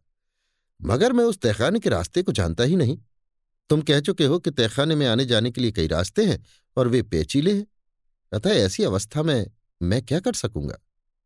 कल्याण सिंह ठीक है, मगर आपको तहखाने के कुछ रास्तों का हाल और वहाँ आने जाने की तरकीब मैं सहज ही में समझा सकता हूँ। शिवदत्त, सो कैसे? कल्याण सिंह ने अपने पास पड़े हुए एक बटुए में से कलम दवात और कागज़ निकाला और लालटेन को, जो कुछ हटकर जल रही थी, पास रखने के बाद कागज़ पर तहखाने का नक्शा खींचकर समझाना शुरू किया। उसने ऐसे ढंग से समझाया कि शिवदत्त को किसी तरह का शक न रहा और उसने कहा, अब तो मैं बखूबी समझ गया। उसी समय बगल से ये आवाज़ आई, ठीक है, मैं भी समझ गया। वो पेड़ बहुत मोटा और जंगली लताओं के चढ़े होने से खूब घना हो रहा था। शिवदत्त और कल्याण सिंह की पीठ जिस पेड़ की तरफ़ थी, उसी की आड़ में कुछ देर से खड़ा एक आदमी उन दोनों की बातचीत सुन रहा था और छिपकर उस नक्शे को भी देख रहा था। जब उसने कहा कि, ठीक है, मैं भी समझ गया, तब ये दोनों चौंके और घूमकर पीछे की तरफ़ देखने लगे। मगर एक आदमी के भागने की आहट के सिवाय और कुछ भी मालूम न हुआ। कल्याण सिंह, लीजिए श्री गणेश हो गए निस्संदेह बीरेंद्र सिंह के अयारों को हमारा पता लग गया? शिवदत्त बात तो ऐसी ही मालूम होती है, लेकिन कोई चिंता नहीं। देखो, हम बंदोबस्त करते हैं। कल्याण सिंह, अगर हम ऐसा जानते तो आपके अय्यारों को दूसरा काम सुपुर्द करके आगे बढ़ने की राय कदापि न देते। शिवदत्त, धन्नू सिंह को बुलाना चाहिए। इतना कहकर शिवदत्त ने ताली बजाई, मगर कोई ना आया और न किसी ने कुछ जवाब दिया। शिवदत्त को ताज्जुब मालूम हुआ और उसने कहा, अभी तो हाथ में नंगी तलवार लिए यहाँ पहरा दे रहा था, फिर चला कहाँ गया? कल्याण सिंह ने जफील बजाई, जिसकी आवाज़ सुनकर कई सिपाही दौड़ आए और हाथ जोड़कर सामने खड़े हो गए। शिवदत्त ने एक सिपाही से पूछा, धन्नु कहाँ गया है? सिपाही, मालूम नहीं हुजूर, अभी तो इसी जगह पर टहल रहे थे। शिवदत्त, देखो कहाँ है, जल्द बुलाओ। हुक्म पाकर वे सब चले गए और थोड़ी ही देर में वापस आकर बोले, हुजूर, करीब में तो कहीं पता नहीं लगता? शिवदत्त बड़े आश्चर्य की बात है। उसे दूर जाने की आज्ञा किसने दी? इतने ही में हाफता कांपता धन्नु सिंह भी आ मौजूद हुआ, जिसे देखते ही शिवदत्त ने पूछा, तुम कहाँ चले गए थे? धन्नु सिंह, महाराज, कुछ न पूछिए, मैं तो बड़ी आफत में फंस गया था। शिवदत्त, सो क्या, और तुम बदहवास क्यों हो रहे हो? धन्नु सिंह, मैं इसी जगह पर घूम घूम कर पहरा दे रहा था कि एक लड़के ने जिसे मैंने आज के सिवा पहले कभी देखा न था, आकर कहा एक औरत तुमसे कुछ कहना चाहती है। ये सुनकर मुझे ताज्जुब हुआ और मैंने उससे पूछा, वो औरत कौन है, कहाँ है? और मुझसे क्या कहना चाहती है? इसके जवाब में लड़का बोला, सो सब मैं कुछ नहीं जानता। तुम खुद चलो और जो कुछ वो कहती है सुन लो। इसी जगह पास ही में तो है। इतना सुनकर ताज्जुब करता हुआ मैं उस लड़के के साथ चला और थोड़ी ही दूर पर एक औरत को देखा। काँप कर, क्या कहूँ, ऐसा दृश्य तो आज तक मैंने देखा ही ना था। शिवदत्त अच्छा अच्छा। कहो वो औरत कैसी और किस उम्र की थी? धन्नु सिंह, कृपा निधान, वो बड़ी भयानक औरत थी। काला रंग बड़ी बड़ी लाल आँखें और हाथ में लोहे का एक डंडा लिए हुए थी, जिसमें बड़े बड़े कांटे लगे थे और उसके चारों तरफ़ बड़े बड़े और भयानक शक्ल के कुत्ते मौजूद थे, जो मुझे देखते ही गुर्राने लगे। उस औरत ने कुत्तों को डांटा जिससे वे चुप हो रहे, मगर चारों तरफ़ से मुझे घेर कर खड़े हो गए। डर के मारे मेरी अजब हालत हो गई। उस औरत ने मुझसे कहा अपने हाथ की तलवार म्यान में कर ले, नहीं तो ये कुत्ते तुझे फाड़ खाएँगे। इतना सुनते ही मैंने तलवार म्यान में कर ली और इसके साथ ही वे कुत्ते मुझसे कुछ दूर हटकर खड़े हो गए। लंबी सांस लेकर। फो इतने भयानक और बड़े कुत्ते मैंने आज तक नहीं देखे थे। शिवदत्त, आश्चर्य और भय से। अच्छा अच्छा आगे चलो, तब क्या हुआ? धन्नु सिंह, मैंने डरते डरते उस औरत से पूछा, आपने मुझे क्यों बुलाया? उस औरत ने कहा मैं अपनी बहन मनोरमा से मिलना चाहती हूँ, उसे बहुत जल्द मेरे पास ले आ। शिवदत्त, आश्चर्य से, अपनी बहन मनोरमा से?